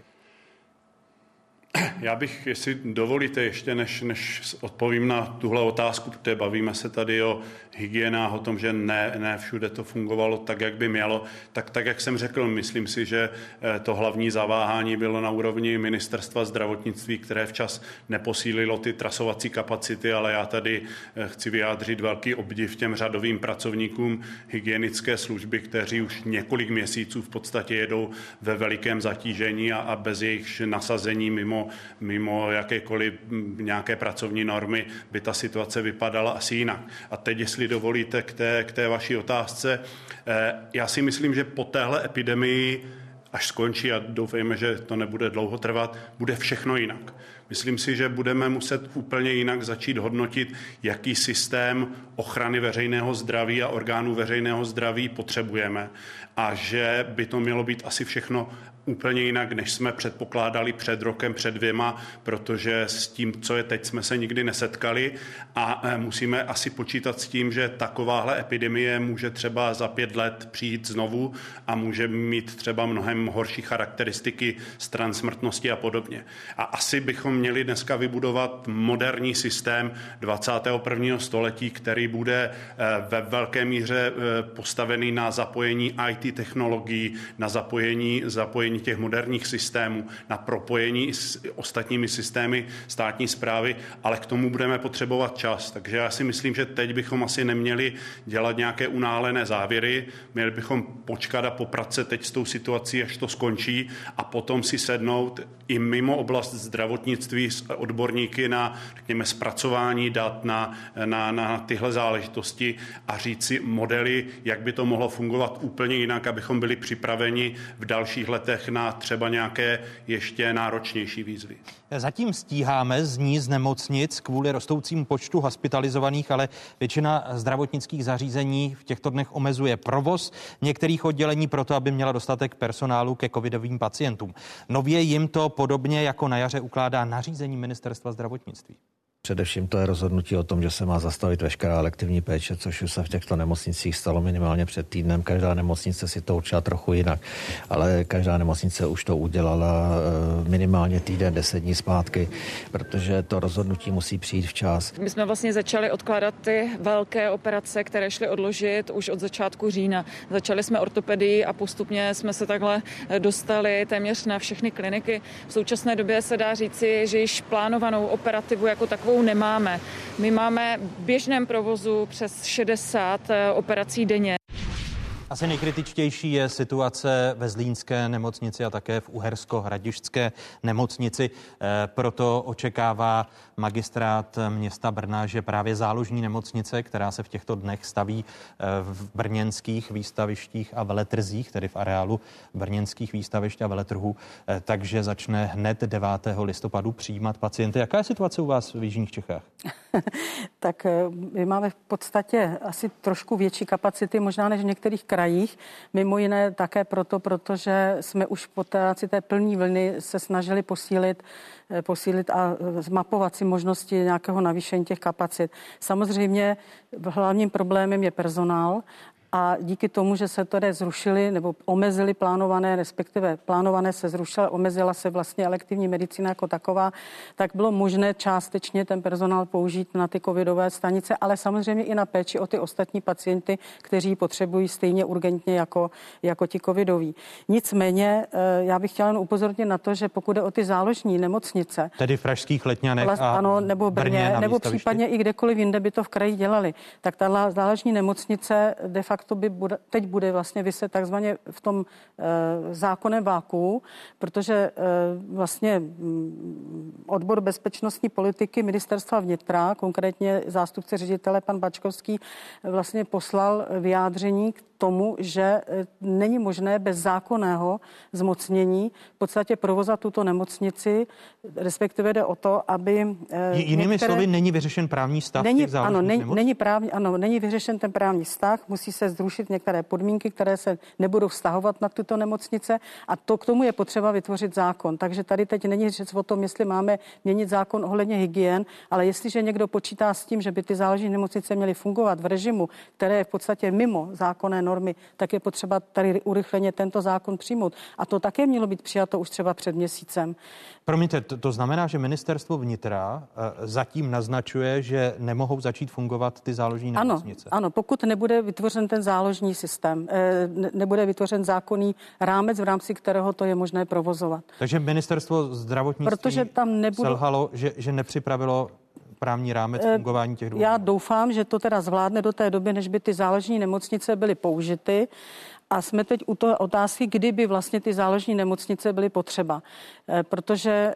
Eh, v některých pokud... regionech, a zmiňoval jsem ten ano. Zlínský kraj, a proto Jižní Morava asi bude potřebovat odlehčit tou brněnskou záložní nemocnicí. Ano, v některých krajích to tak bude a musí se to dořešit. Pokud jde o ty Jižní Čechy, my teda v podstatě víme, že pokud my máme teď kolem 12 tisíc aktivních pacientů nebo aktivních eh, v populaci a pokud dojde ke dvojnásobku, to znamená, že bude těch 24 tisíc aktivních populaci, tak nám začnou vlastně docházet kapacity jednotek intenzivní péče a těch eh, ventilátorů. Na druhou stranu jsme schopni v rámci holdingu si vypomoci, jsme schopni i přesunout pacienty z jedné nemocnice do druhé, takže v podstatě ještě čty, troj až čtyřnásobek by teoreticky mohl stačit, že bychom mohli vystačit bez nějaké záložní nemocnice. Já doufám, že do té doby začnou fungovat ta opatření a že to nebude nutné.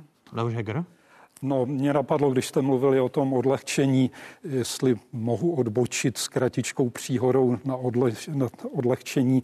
My tady kritizujeme zdravotnictví, ale on, ten stát s tou legislativou na tom není moc dobře a tohle je jasný příklad toho, že ne všecko funguje. Já to, co jsem chtěl říct za příhodu, bylo, když bylo děkujeme, odcházíme, ta protestní akce lékařů, která svědčila o strašném sociálním rozvratu, tak asi za rok po tom, co se vyřešila u nás kompromisem, tak se řešila na Slovensku a my jsme byli požádáni, abychom poslali nějaké lékaře eh, na Slovensko. Tak jsme začali jednat s vojenskými lékaři, bylo jich asi pět a ti byli do půl dne připraveni odejet, ale odjet a eh, jednalo se eh, týden na ministerstvu obrany s nejlepšími právníky, jestli je to možné udělat nebo ne. Nakonec se našla nějaká cesta, ti lékaři tam odjeli, zapůsobili tam velmi dobře. Ale potom, když se vrátili, tak se tím zabýval náš senát a vznikla z toho velmi nepěkná rezoluce, která říkala, že Česko tím způsobem udělalo v podstatě eh, nezákonnou eh, invazi do Slovenské republiky. Takže to jenom k té legislativě. A teďka k těm nemocnicím. Já bych řekl ze zkušeností z Hradce Králové, které mám zprostředkované, tak tam je to docela v pohodě ale s tím, že ta nemocnice už je z půlky za, e, zaplněná covidovými pacienty, ale zvládá to pořád. Taky mě hrozně mile překvapil e, Jan Kvaček tady z Bulovky. Bulovka vždycky si strašně stěžovala na všechno a on teďka to tam vede docela pěkně a říkal, že ty rezervy má a když bude potřeba, že ještě budou moc rozumně nafukovat, tak já myslím, že takhle. Ale je to, je to na úkor, ale té, té další, to určitě, té, té další péče a to, to, je, pravdu, to, je, to je záhytá otázka, kterou, kterou jsem chtěl položit, jak dlouho může zdravotnictví v tomto stavu fungovat. Když se Pár podí... týdnů až měsíců bez eh, nějakého strašného ona, dramatu. Ona ta situace už eh, je nepěkná od jara, protože tehdy došlo k plošnému doporučení a dokonce vlastně i rozhodnutí krizových štábů zrušit teda ty nebo omezit ty plánované výkony. A toto dokonce za situace, kdy těch eh, covidových pacientů bylo relativně velmi málo. Eh, například 35 jenom bylo v Budějické nemocnici, ale přesto ve všech nemocnicích vlastně byla potom na několik týdnů omezená ta plánovaná péče. A důsledkem toho bylo, že ještě dlouhé měsíce se někteří pacienti báli přijít i na ty plánované operace. Něco se dohnalo o prázdninách, ale v podstatě eh, teď eh, dochází k druhé vlně, kdy lidé, kteří potřebují určité výkony, tak se k ním prostě nedostanou. A proto by tohle období mělo trvat co nejkratší dobu a hlavně by asi mělo fungovat tak, že jakmile ta nemocnice bude mít úbytek těch covidových pacientů, tak aby pomalinku postupně začala nabírat ty ostatní pacienty, ne aby to bylo řečeno takzvaně centrálně, tak jak teď máme mimořádné opatření, je potřeba ho dodržovat, samozřejmě chápu centrální řízení, ale je potřeba opravdu změnit styl komunikace mezi ministerstvem a kraji nebo těmi konkrétními poskytovateli, mít nejenom od nich informace, ale opravdu je i vyhodnocovat individuálně a netlačit nás eh, ve jménu těch pacientů do věcí, které se nemusí hodit pro každý kraj. Ono, vteřinku a podíváme se za Svatoplukem Němečkem, eh, když jsme se bavili právě o přetíženosti, nedostatku zdravotnického personálu, už jsem to zmiňoval v první hodině, že teď jedním ze zásadních problémů jsou počty nakažených seniorů a nárůst počtu eh, ohnisek v domovech důchodců a léčebnách pro dlouhodobě nemocné. Z celkového počtu nově diagnostikovaných byl, jak už to vidíte sami, podíl seniorů osub 65 plus v září 10%, v říjnu 15%, eh, u populace 75 plus činil podíl nově diagnostikovaných v září víc než 4%, v říjnu už to bylo skoro 7%. A jak to vypadá v sociálních službách, tady to vidíte na dalším grafu, v srpnu šlo o 14 ohnisek a 216 osob eh, k 28. říjnu statistici identifikovali už 182 eh, ohnisek, chcete-li klastrů a 3818 nakažených osob. Eh, Svatopluku Němečku, jak jste na tom vy na severu Moravy právě s naplněností a dostatkem či nedostatkem péče lékařů? Takže já samozřejmě mohu mluvit hlavně za naši nemocnici, ale mám informaci od kolegů z jiných nemocnic, ten systém to zvládá a nějaké rezervy tam samozřejmě jsou, ale eh, je třeba říci, že eh, ta situace v regionech může být velmi výrazně odlišná od toho, co nám třeba hlásí velké pražské nemocnice, že mají velké rezervy, že mají kapacitu připravenou. Eh, totiž čím, ta menší, čím menší je ta nemocnice, tak výpadek per personálu v řádu třeba několika lékařů nebo několika sester může velmi zhoršit to fungování v rámci té nemocnice.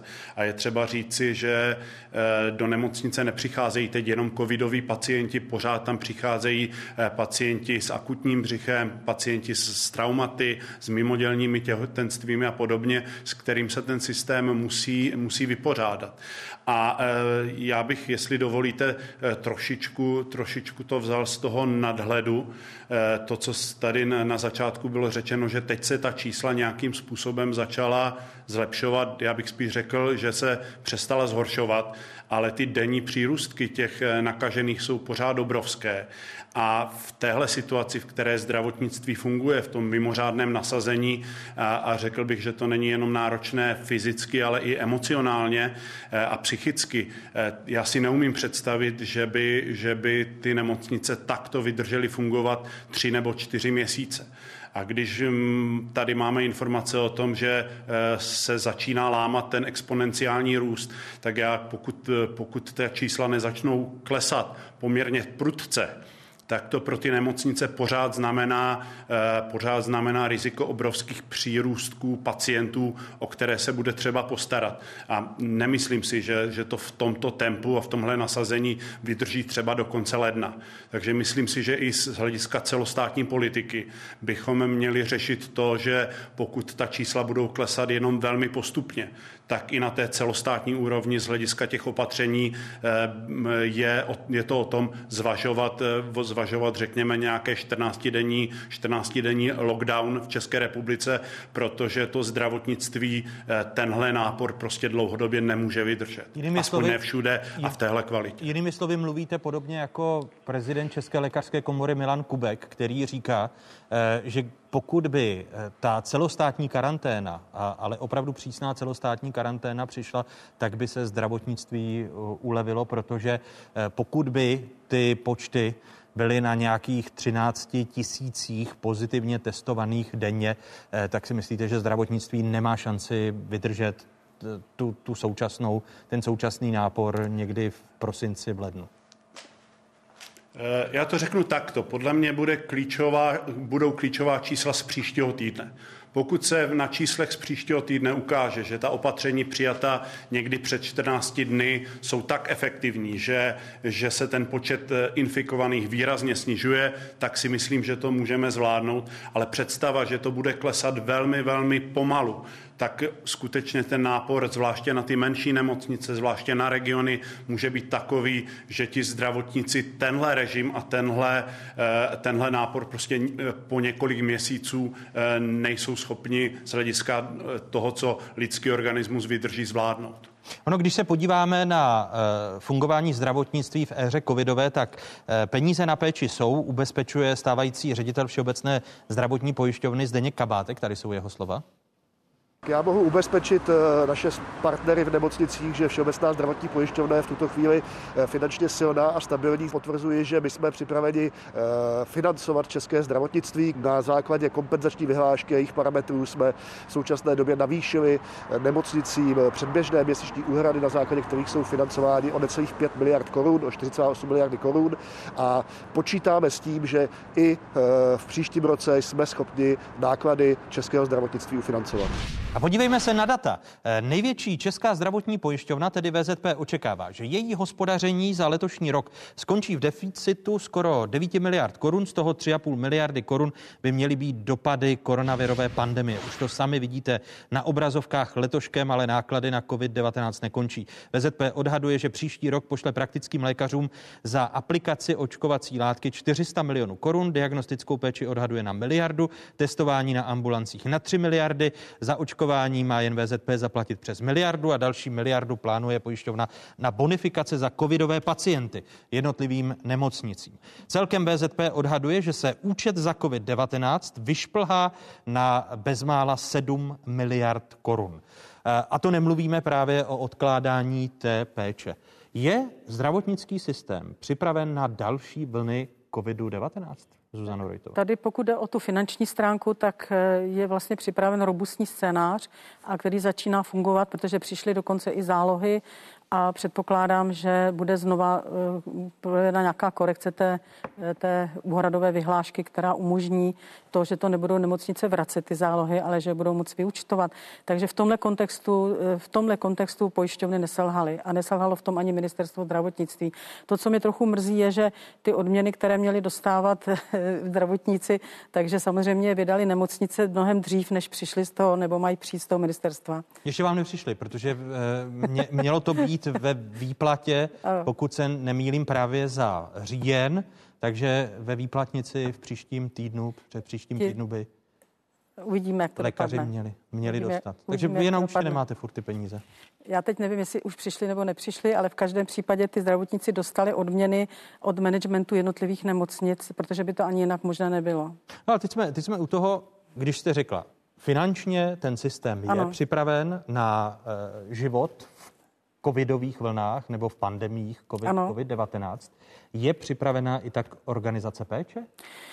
Eh, zase musím říct asi jak jde. Eh, já bych mohla mluvit teď v tomto okamžiku pouze za ten jeho český kraj a myslím si, že ano, že jsme připraveni že eh, se vytváří, tady je velká jako výrazná spolupráce paní hejtmanky a krizového štábu s nemocnicemi, prostě všechno docela dobře funguje, včetně krajské hygieny. A dokonce bych chtěla upozornit na to, jak dobře funguje sociální služby, vzdor tomu, co teda jsme teď slyšeli, protože ze tří tisíc klientů, které jsou v jeho českém kraji, tak je vlastně jenom jedno procento z nich je hospitalizováno pro COVID. Je to vlastně 300 aktivních eh, pacientů v zařízeních, ale stejný počet těch 300 300 jsou zase zaměstnanci. Takže eh, tam, eh, to nevím, jestli si to uvědomují všichni, jak to funguje. Z toho jednoho procenta se dostanou všichni na jednotky intenzivní péče. Bohužel polovina umírá, ale druhá polovina se vrací do těch zařízení. A z tohohle kontextu mě není úplně srozumitelné, co se bude takzvaně plošně testovat, protože víme, že ty odstředy testy... V těch, ano, odstředy v těch domovech. Ale asi se k tomu ještě vrátíme, já nechci tady držovat. Eh, chci, nechci se i Leoše Hegra zeptat na to, jestli systém zdravotní péče v České republice je tedy připraven na to, že se mohou pandemie COVID-19 vracet.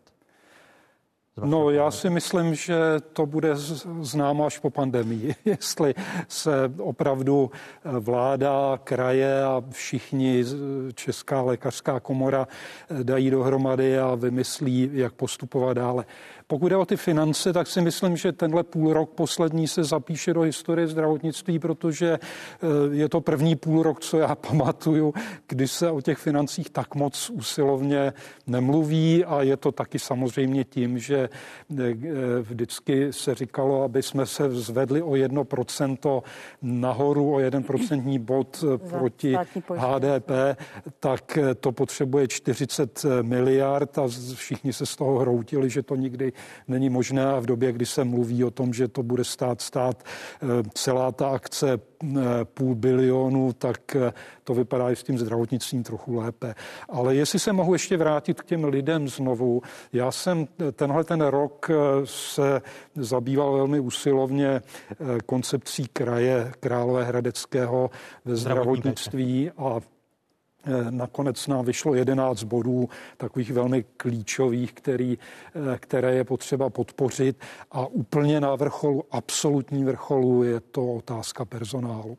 Eh, ten personál je opravdu v posledních dvou letech strašně zdevastovaný a ta epidemie, která do toho vlétla, tak k tomu je jenom přidává. Takže když jsem říkal, že v Královéhradecké fakultní nemocnici je to v pohodě, že je tam strašně lidí s covidem, ale ten personál to nějak zvládá, ta nemocnice se nehroutí, tak ti lidé to opravdu už dlouho asi nemůžou vydržet a tak trošku ve mně vždycky hlodá pochybnost o těch armádních nemocnicích. Ono to bude strašně fajn, ale když se říkalo, když začaly eh, ty optimistické názory, jak to pomůže strašně, tak se říkalo, že ta armáda tam dá jenom asi třetinu personálu a kde bude brát ten další personál. Kdyby ho bylo víc v těch nemocnicích, tak se celá řada eh, stanic, které jsou uzavřené kvůli nedostatku sester, tak se otevře. Takže tohle je kritická věc, která se bude muset pro tu další epidemii, pokud přijde, třeba nepřijde a pokud jo, tak... Jak, jak, by, jak byste to řešili s nedostatkem zdravotnického to, personálu? Já chci říct, tohle je úplně klíčové, protože pokud bychom ty kapacity, které mají být pro ty záložní nemocnice, vlastně věnovali přímo do těch nemocnic, tak tam opravdu můžeme vydržet lege artis medicínou, byť samozřejmě nemůžeme poskytovat tu plánovanou péči mnohem déle, a bylo by to efektivnější a lepší. Ale já jsem teď zapomněl vaši otázku. Ptal, ptal jsem se na to, jak byste, kdybyste byli ministrní zdravotnictví, ministrem zdravotnictví, což jste si už užili v minulosti, tak jak byste řešili nedostatek zdravotnického personálu a tu devastaci, o níž mluví Leo Heger v posledních dvou letech? On ten, ten hlavní problém souvisí s tím, e, že není dostatek personálu na zajištění těch pohotovostních služeb, respektive služeb o víkendech a nočních služeb. A že se tam vlastně střídají jenom nemocniční lékaři, že ambulantní lékaři, ať už jsou to praktici, zdravotníci nebo ambulantní specialisté zcela výjimečně eh, pomáhají sloužit tady v nemocnicích, že to vlastně není součástí jejich dokonce vzdělávání, které bych viděla jako zásadní. To znamená, klíč je skutečně v tom změnit zásadním způsobem eh, vztah mezi tedy tou ambulantní sférou a nemocniční sférou tak, aby mohli tito lidé, ty, tyto další stovky tisíce lékařů vlastně pomáhat v těch službách. Potom by nebylo tak velké zatížení eh, toho personálu, který se tam musí rotovat a střídat. To se týká lékařů. Samozřejmě pokud je o, o středně zdravotnický personál, tam si myslím, že to je eh, mimo jiné také otázka jejich platů, které, eh, dejme tomu, i v těch krajích, kde to je velmi dobré a kde je třeba plat 35-40 tisíc třeba v průměru, tak pořád jsme někde sotva někde na hranici, kde dostávají tyto, tuto, tuto mzdu méně kvalifikovaní lidé nebo rozhodně lidé, kteří mají menší zátěž osobní odpovědnosti než právě v tom zdravotnictví. To znamená, e, zásadní věc je výrazným způsobem zvýšit platy středně zdravotnického personálu. Je to krok e, k nápravě té devastace e, zdravotnického personálu i podle Svatopluka Němečka? Eh, tak asi určitě, ale mm, ten dopad, dopad toho opatření bude, bude v řádově mnoha, mnoha letech. Samozřejmě, když se ti lidé rozhodnou, eh, že se buď vrátí zpátky do zdravotnictví, anebo že se vydají eh, cestou, cestou zdravotnického povolání, tak to bude mnoho let trvat. Za druhé, já si úplně nemyslím, že je to dneska jenom o platech. Ono, bohužel jsme v situaci, kdy dneska si lidé mnohdy vybírají povolání, která nejsou tak náročná, nevyžadují takové pracovní nasazení jako zrovna zdravotnictví. A je to samozřejmě o těch volných víkendech, o, o množství pracovního volna, takže i toto je velký handicap eh, zdravotnictví, že se všeobecně ví, že zdravotnictví si toto vyžaduje. A dneska už spousta lidí není ochotna toto takzvaně dávat, eh, dávat eh, na, na oltář všeobecného dobra, když to takto řeknu. Je ten systém eh, robustní i co se týče financí? Zuzana Rojtová mluvila o letošním roce a když se podívám do statistik, tak na pondělním zasedání správní rady eh, VZP eh, se probíral první návrh zdravotně pojistného plánu pro příští rok. Ten počítá s navýšením plateb za státní pojištěnce na 1767 korun, celkovými příjmy ve výši 230 miliard a 400 milionů. Měsíční platba za jednoho státního pojištěnce od roku 2000 2015 vyrostla o víc než 100% Před pěti lety platil stát za jednou pojištěnce 845 korun. V roce 2019 se platba přehoupla přes hranici tisíci koruny. Od června platí stát za své pojištěnce 1567 korun a od ledna to bude zmiňovaných 1767 eh, korun. Bude to podle vás eh, stačit? Svatopluku Němečku, bude ten systém protože když jste byl ministrem zdravotnictví, stejně jako Leoše Hegera jsem vás mnohokrát eh, griloval v souvislosti s platbami za státní pojištěnce a, a dluhem, který jde za státem, když to srovnáme s těmi ekonomicky aktivními pojištěnci. Eh, tak z té zkušenosti eh, zdravotnického zařízení musím říct, že skutečně eh, v rámci té krize, kterou teď řešíme, tak problémy s platbami nejsou a není to jenom Všeobecná zdravotní pojišťovna. Já musím velmi pochválně se zmínit i o všech ostatních zdravotních pojišťovnách, které jsou, které jsou našimi partnery a ještě tady si dovolím dodat jednu informaci. Paní doktorka Rojtová nevěděla, jestli peníze z ministerstva už přišly na odměny, tak do Bohumína už přišly přišli, takže to je jenom, jenom na, na doplnění. A já si myslím, že já si myslím, že ta situace, v které jsme dneska, velmi v plné nahotě odhalila to, jak je strašně důležité funkční a silné zdravotnictví pro to, aby fungoval eh, celý, celý zbytek téhle zemi, aby fungovala ekonomika a že to, co aspoň já tedy v době svého ministrování jsem často slyšel od eh, nynějšího pana premiéra, že zdravotnictví je černá díra a že jakékoliv navyšování za státní, za státní pojištěnce je zbytečné, že jsou tam neomezené množství vnitřních rezerv, tak já jsem velmi rád, že on teď změnil, mm, změnil ten náhled a že v tomto byl stát velmi velkorysý a e, to navýšení pladeb za státní pojištěnce teď bylo skutečně, skutečně veliké a myslím si, že po nějakou dobu bude dostatečné. No, já, Ale jsem, já jsem vám ještě, chtěl připomenout, že vstoupím, ano, e, já jsem e, vám chtěl připomenout, jak jsem vás mnohokrát v otázkách griloval, že jste neprosadil právě u Andreje Babiše automatickou valorizaci plateb za státní pojištěnce, což jste dělal jako minister zdravotnictví, když proti vám stál minister ano, financí.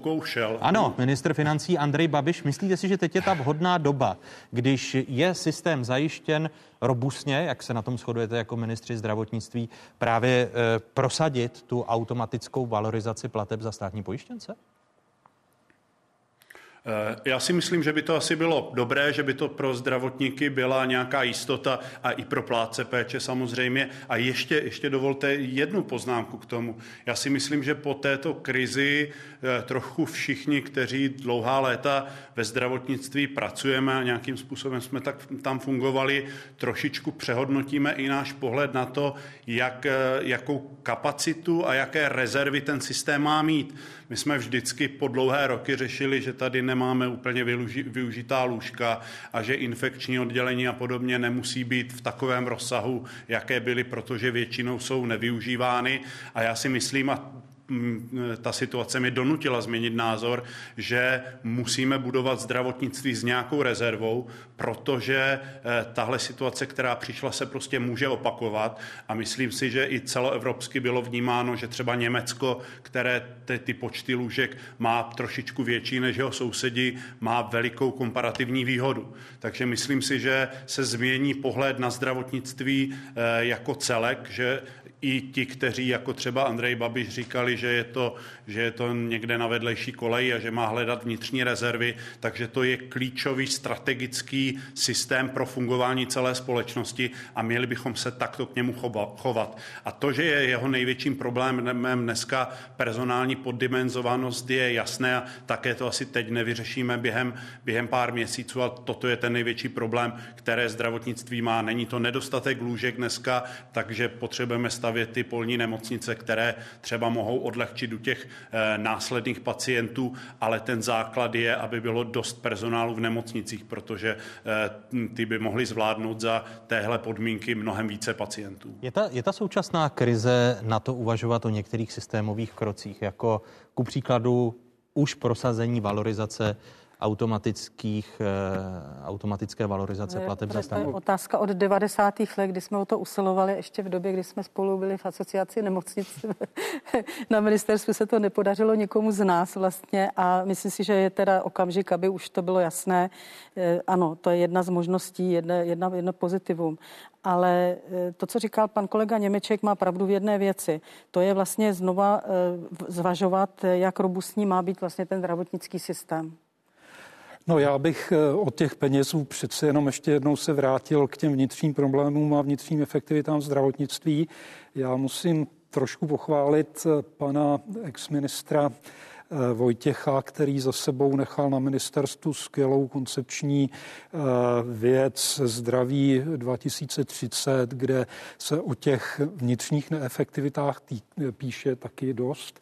A eh, když se vrátím k tomu personálu, tak jedna z těch vnitřních neefektivit spočívá v tom, že to rozložení zátěže i v tom zdravotnictví není úplně rovnoměrné a ono se stále mluví o tom, že e, práce na tři směny je velmi neatraktivní a že je potřeba ji navyšovat.